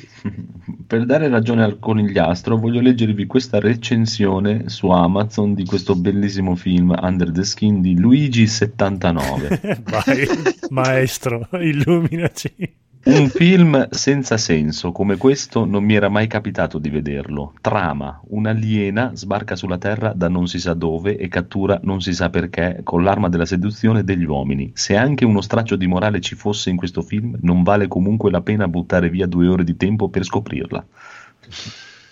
Eh, eh ci sta, ci sta, però vabbè, dai. sì, ci, ci, ci, sta, ma è la sua visione di vedere l'opera. Cioè, no, vabbè, che, che ogni, film, lecita, ogni film, se lo riassumi in due righe, è una Capisce. cagata pazzesca. che... Anche Shining, c'è sto tizio che va con la sua famiglia senza un motivo apparente, sbrocca e comincia a ammazzare tutti. Se te la racconto ti fa schifo il cazzo. Cioè... Ma per dire, per ricollegarmi, ecco, avevo un pensiero che ho perso, due cose subito velocissimamente ehm, e poi non vi tedo più. Cioè, questa sensazione a me, ad esempio, la danno i primi titoli from software, tanto per rimanere nei videogiochi, che tu ti affanni, ti affanni, vai avanti, vai avanti, vai avanti, abbatti il mostro, proprio il super mega boss, e poi dici cazzo. E quindi tutto qua. Bravo, hai capito perfettamente il motivo per cui non ho mai giocato, non ho mai finito eh, i titoli di From Software. Eh, perché la maniera per fruire determinate pellicole, in questo caso riguardandoci, eh, riguardando il cinema, è non solo la trama e i dialoghi, e c'è anche tutta una componente tecnica e una componente speculativa che non va messo di poco conto. Eh, però nel momento in cui ti vuoi approcciare a queste cose, sappi che servono altri strumenti interpretativi. Tutto, sì. tutto, qua, ma non è una questione di dire sono ignorante, eh, lo merita chi dice una merda, che bello l'ultimo Transformer, cioè, la... eh, ma non perché l'ultimo Transformer sia brutto, lo è, ma non perché lo sia, Mm. ma perché sono due campionati diversi, sono due modi di approcciare il cinema diverso. Vedete che ho detto Transformer, non ho detto altri film. e, e oggi mi è capitato in un gruppo horror eh, cui io di solito leggo perché alcuni articoli sono interessanti, altri lasciano il tempo che trovano in cui si parlava di un film shock, realmente shock, a, a Serbian Film, sicuramente lo conoscete comunque tanto per sentire dire per le scene più scioccanti, e in un gruppo horror c'era gente che faceva la morale, ah, succedono aberrazioni, succede questo, il regista è malato, è disturbato. Se stiamo parlando di un film che ha che eccelle in regia, in attori, ha una storia molto cruda e potente, è fatta in un genere, tra l'altro super vietato ai minori, dove il regista ha detto guardate questo è un film disturbante che lascia il segno, quindi vi ha pure avvisato e, e comunque le parti più scioccanti sono anche piuttosto anche goliardi con degli effetti speciali che lasciano il tempo che trovano, mentre invece le parti quelle più, più crude e sessuali sono fatte proprio come Dio comanda. Cioè, tutti si fermavano alla scena shock, cioè, ma non fermatevi a lì, c'è tutto un contesto in quel film che non è l'astro, cioè, anche, vabbè, ve lo spoilerò, tanto non credo che lo guarderete mai, eh, fra le scene più famose c'è quella di questo regista pazzo serbo che vuole fare il nuovo mondo dell'horror e richia- del porno e richiama un vecchio attore porno non vecchio, nel senso un ex attore porno. Mm-hmm. Eh, le scene shock sono tre. La prima è che nasce un bimbo appena nato e un tizio super muscoloso se lo inchiappetta. Mm. Ma uno è beh, il bimbo è un bambolotto, però dice effettivamente la scena è molto forte per il messaggio che vuole mandare. Però il regista se ne esce dicendo: ah, Questa è la nuova frontiera del, del, cinema porno. Cioè, tu appena nasci vieni già subito fottuto. The newborn porn. Che capisci che una è un'esagerazione di chi soprattutto era anticipatore della moda social, cioè ancora YouTube e Facebook stavano arrivando, si sentiva solamente l'odore del, del, dello spettacolo, spettacolarizzazione di ogni cosa mostrata e cosa c'è di più spettacolare, di più esagerato del porno? Il wrestling. quindi lì si potrebbe fare un wrestling così. E quindi questo era. Era, era un'estremizzazione questo fottere questo feto. Poi la seconda scena è la rivelazione in cui il protagonista super drogato viene, viene costretto a sodomizzare un culo accanto a sé c'è il suo migliore amico che per tutta la vita voleva scoparsi sua moglie ed effettivamente, eh, vabbè, eh, eh, è luna di notte, nella, c'è il marchio esplicito sul, sulla puntata. Sì, sì, sì, il suo migliore amico si sta inculando la moglie di lui e lui si sta inculando suo figlio. Bellissimo. Ah, il film è a Serbian Film perché è ambientato in Serbia, quindi è sempre tutta una metafora continua su come. Sono loro eh, usanze, diciamo.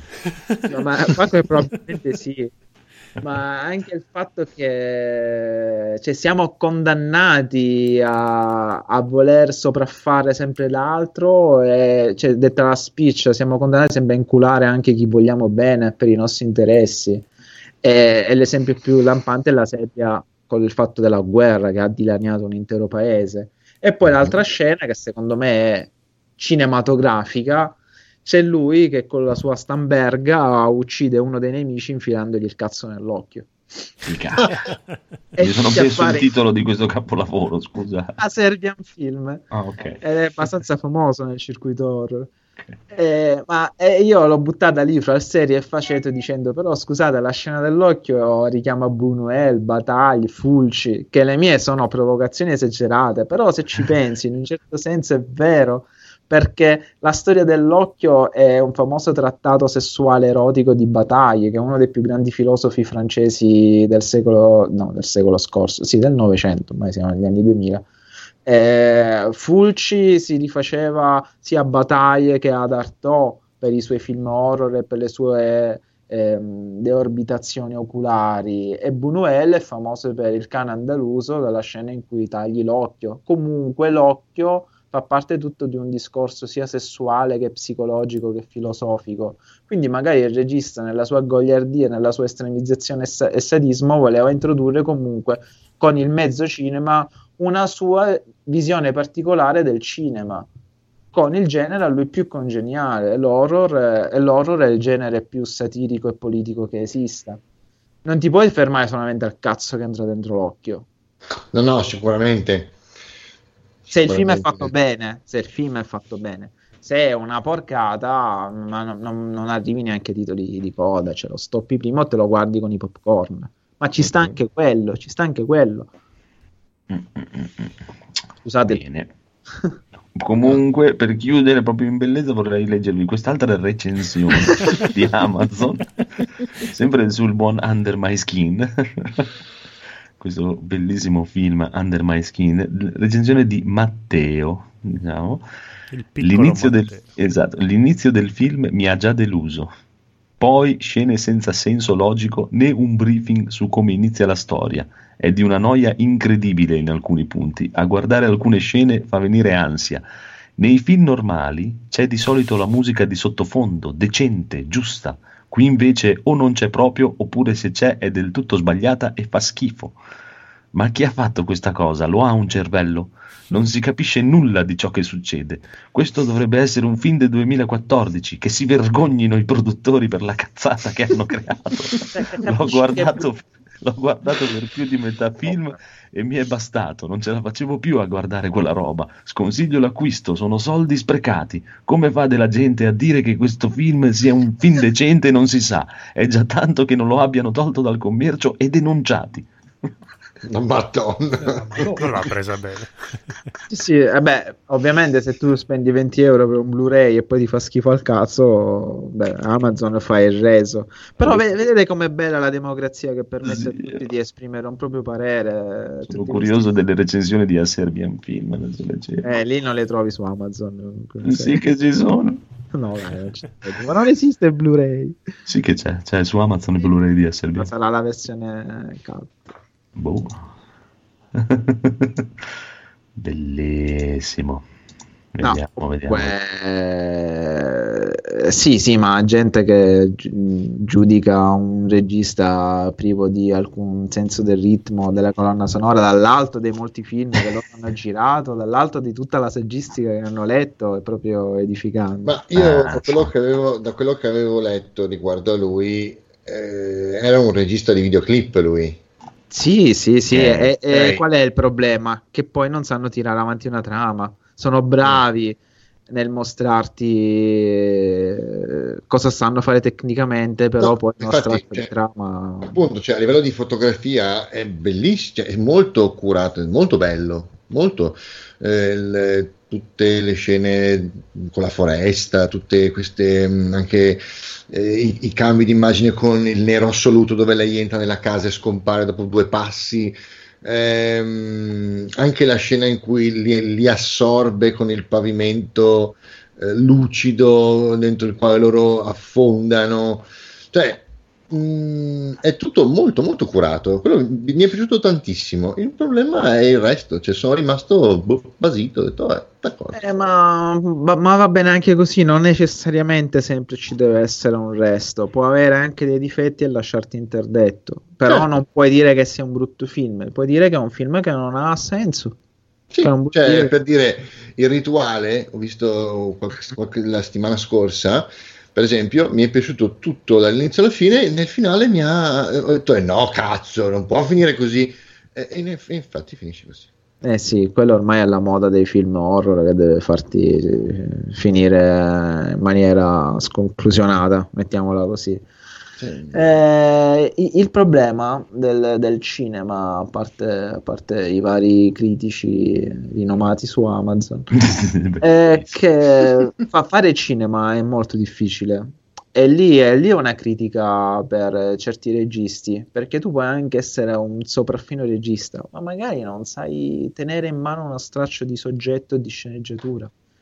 Mm-hmm. E, e, quando vai a montare il film, e spesso e volentieri comunque è anche difficile, che, però in queste produzioni dipendenti ci sta che il regista se lo monti da sé eh, ricordiamoci sempre che il film, i, i, i, i film prima di, di, di, arrivare al cinema, sono una cozzaglia di, di immagini e di situazioni eh, che poi devi montare in una maniera sì. sensata, non logica, sensata. Sì. E quindi se non hai appunto mh, dimestichezza in questo argomento è difficile, anche se sei un grandioso regista. Eh, però ti dirò, cioè, ti dirò di più. lo capiscono secondo me, però... No, quello, che no, quello, che io, quello su cui io ultimamente mi sento un po' sconnesso eh, rispetto al mondo del cinema attuale è che nonostante quello che ho detto fino adesso riguardo a questo film, io ne ho sentito comunque parlare come di un capolavoro, proprio capolavoro. Eh. Okay? E poi, vedo gente, e poi sento gente, ho, ho, letto critiche massacranti su Villeneuve per eh, Blade Runner 2049 sì. e allora dico, allora sono io che non sono più adatto a questo genere, cioè questo mezzo non mi appartiene più. No, lì c'era il problema di, un di una eredità pesante. Però... Che secondo me lui ha gestito benissimo, egregiamente. Infatti non poteva fare un lavoro migliore. Io sono, non vedo l'ora di vedere Dune. Dune, anch'io sono molto fiducioso per Dune. Sai cosa?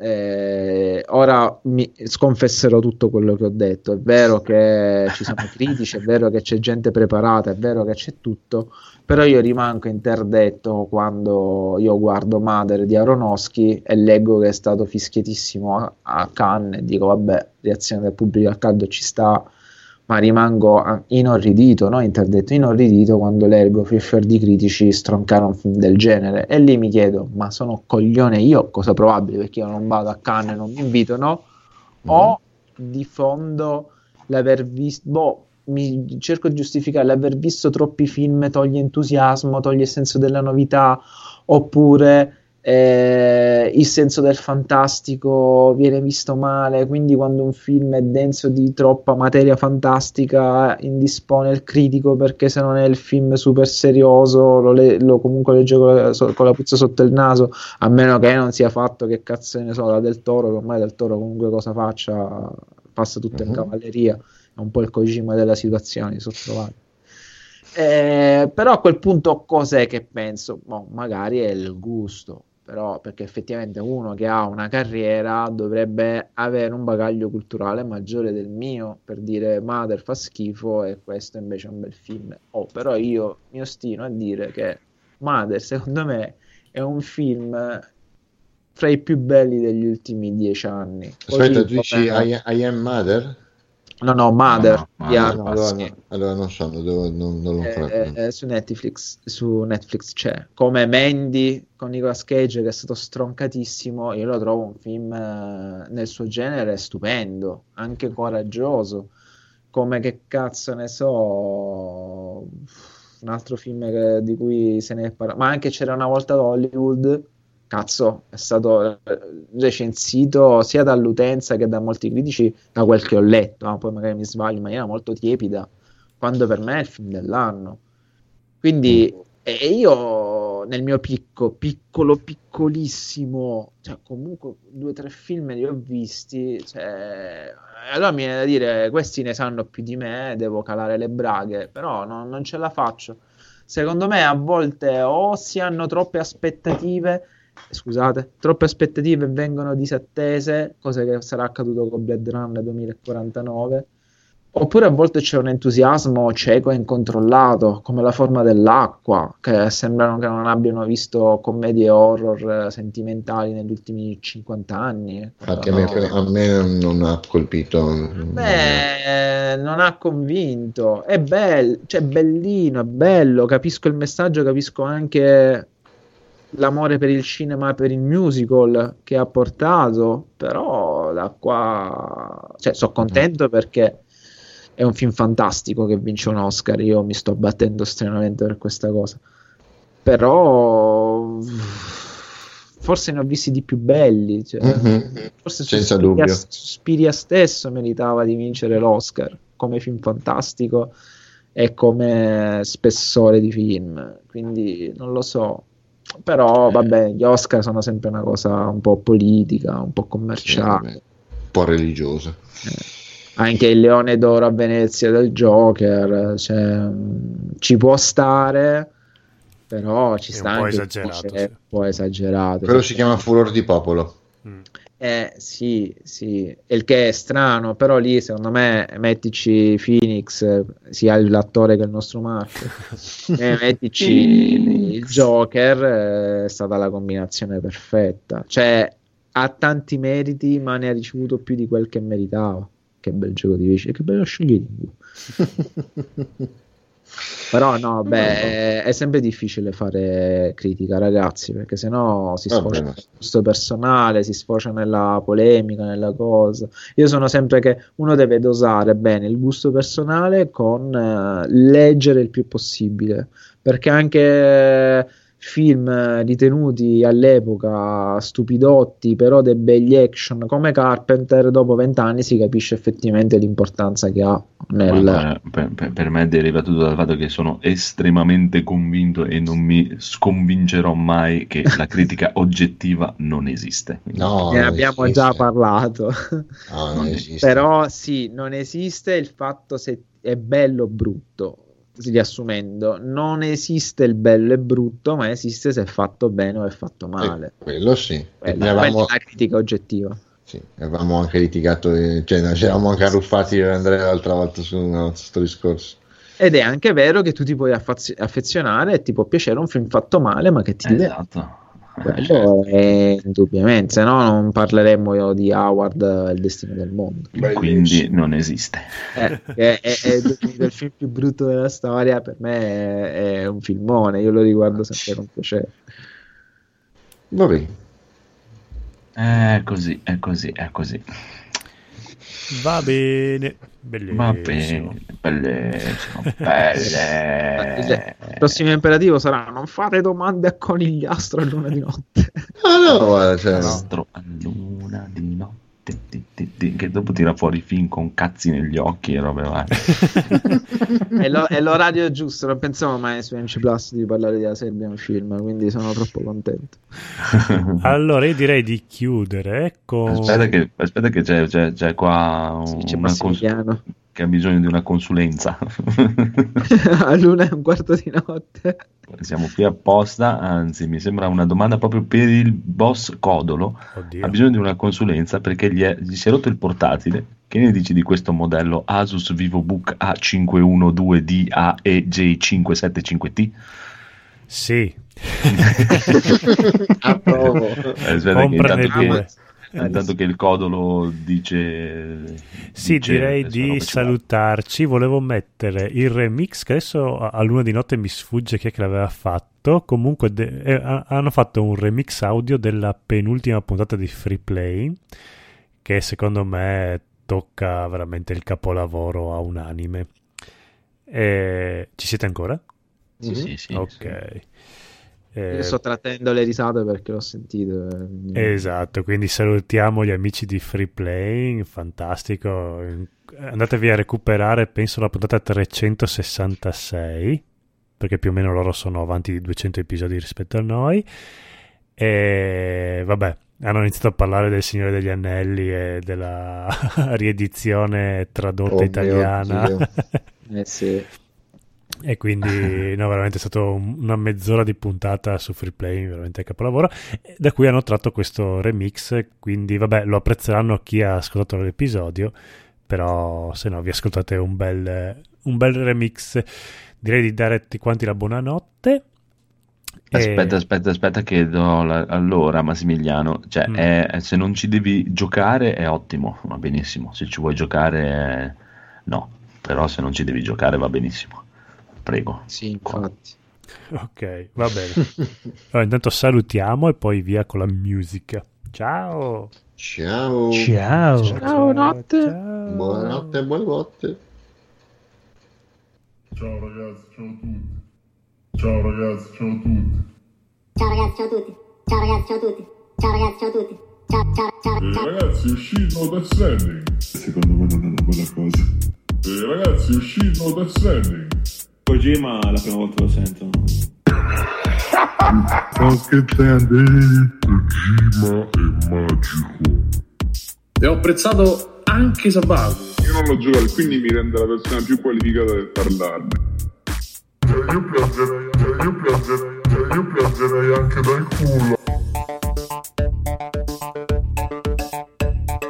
Cioè, io piangerei anche dal culo.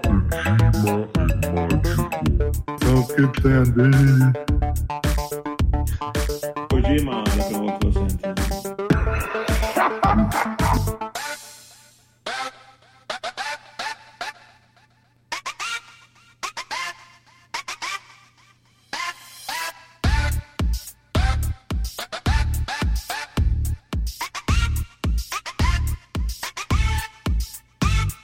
A me Samplicio.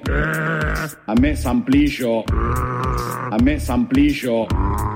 A me Samplicio mi fa ridere.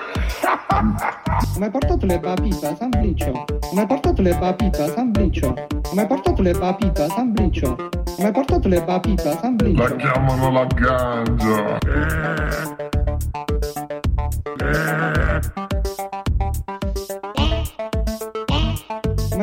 le papitas San Bricio? Come hai portato le papitas San Bricio? Come hai portato le papitas San Bricio? Come hai portato le papitas San Bricio? La, la gancia preso da Gandalf, la, la gancia preso da Gandalf, la, la gancia preso da Gandalf, la, la gancia preso da Gandalf.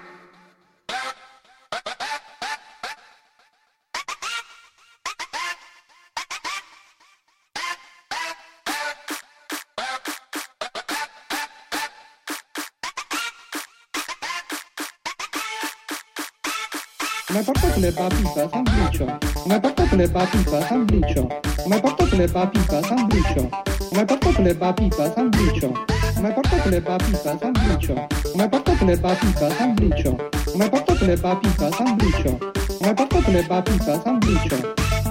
Mi portato le papite a San Bliccio?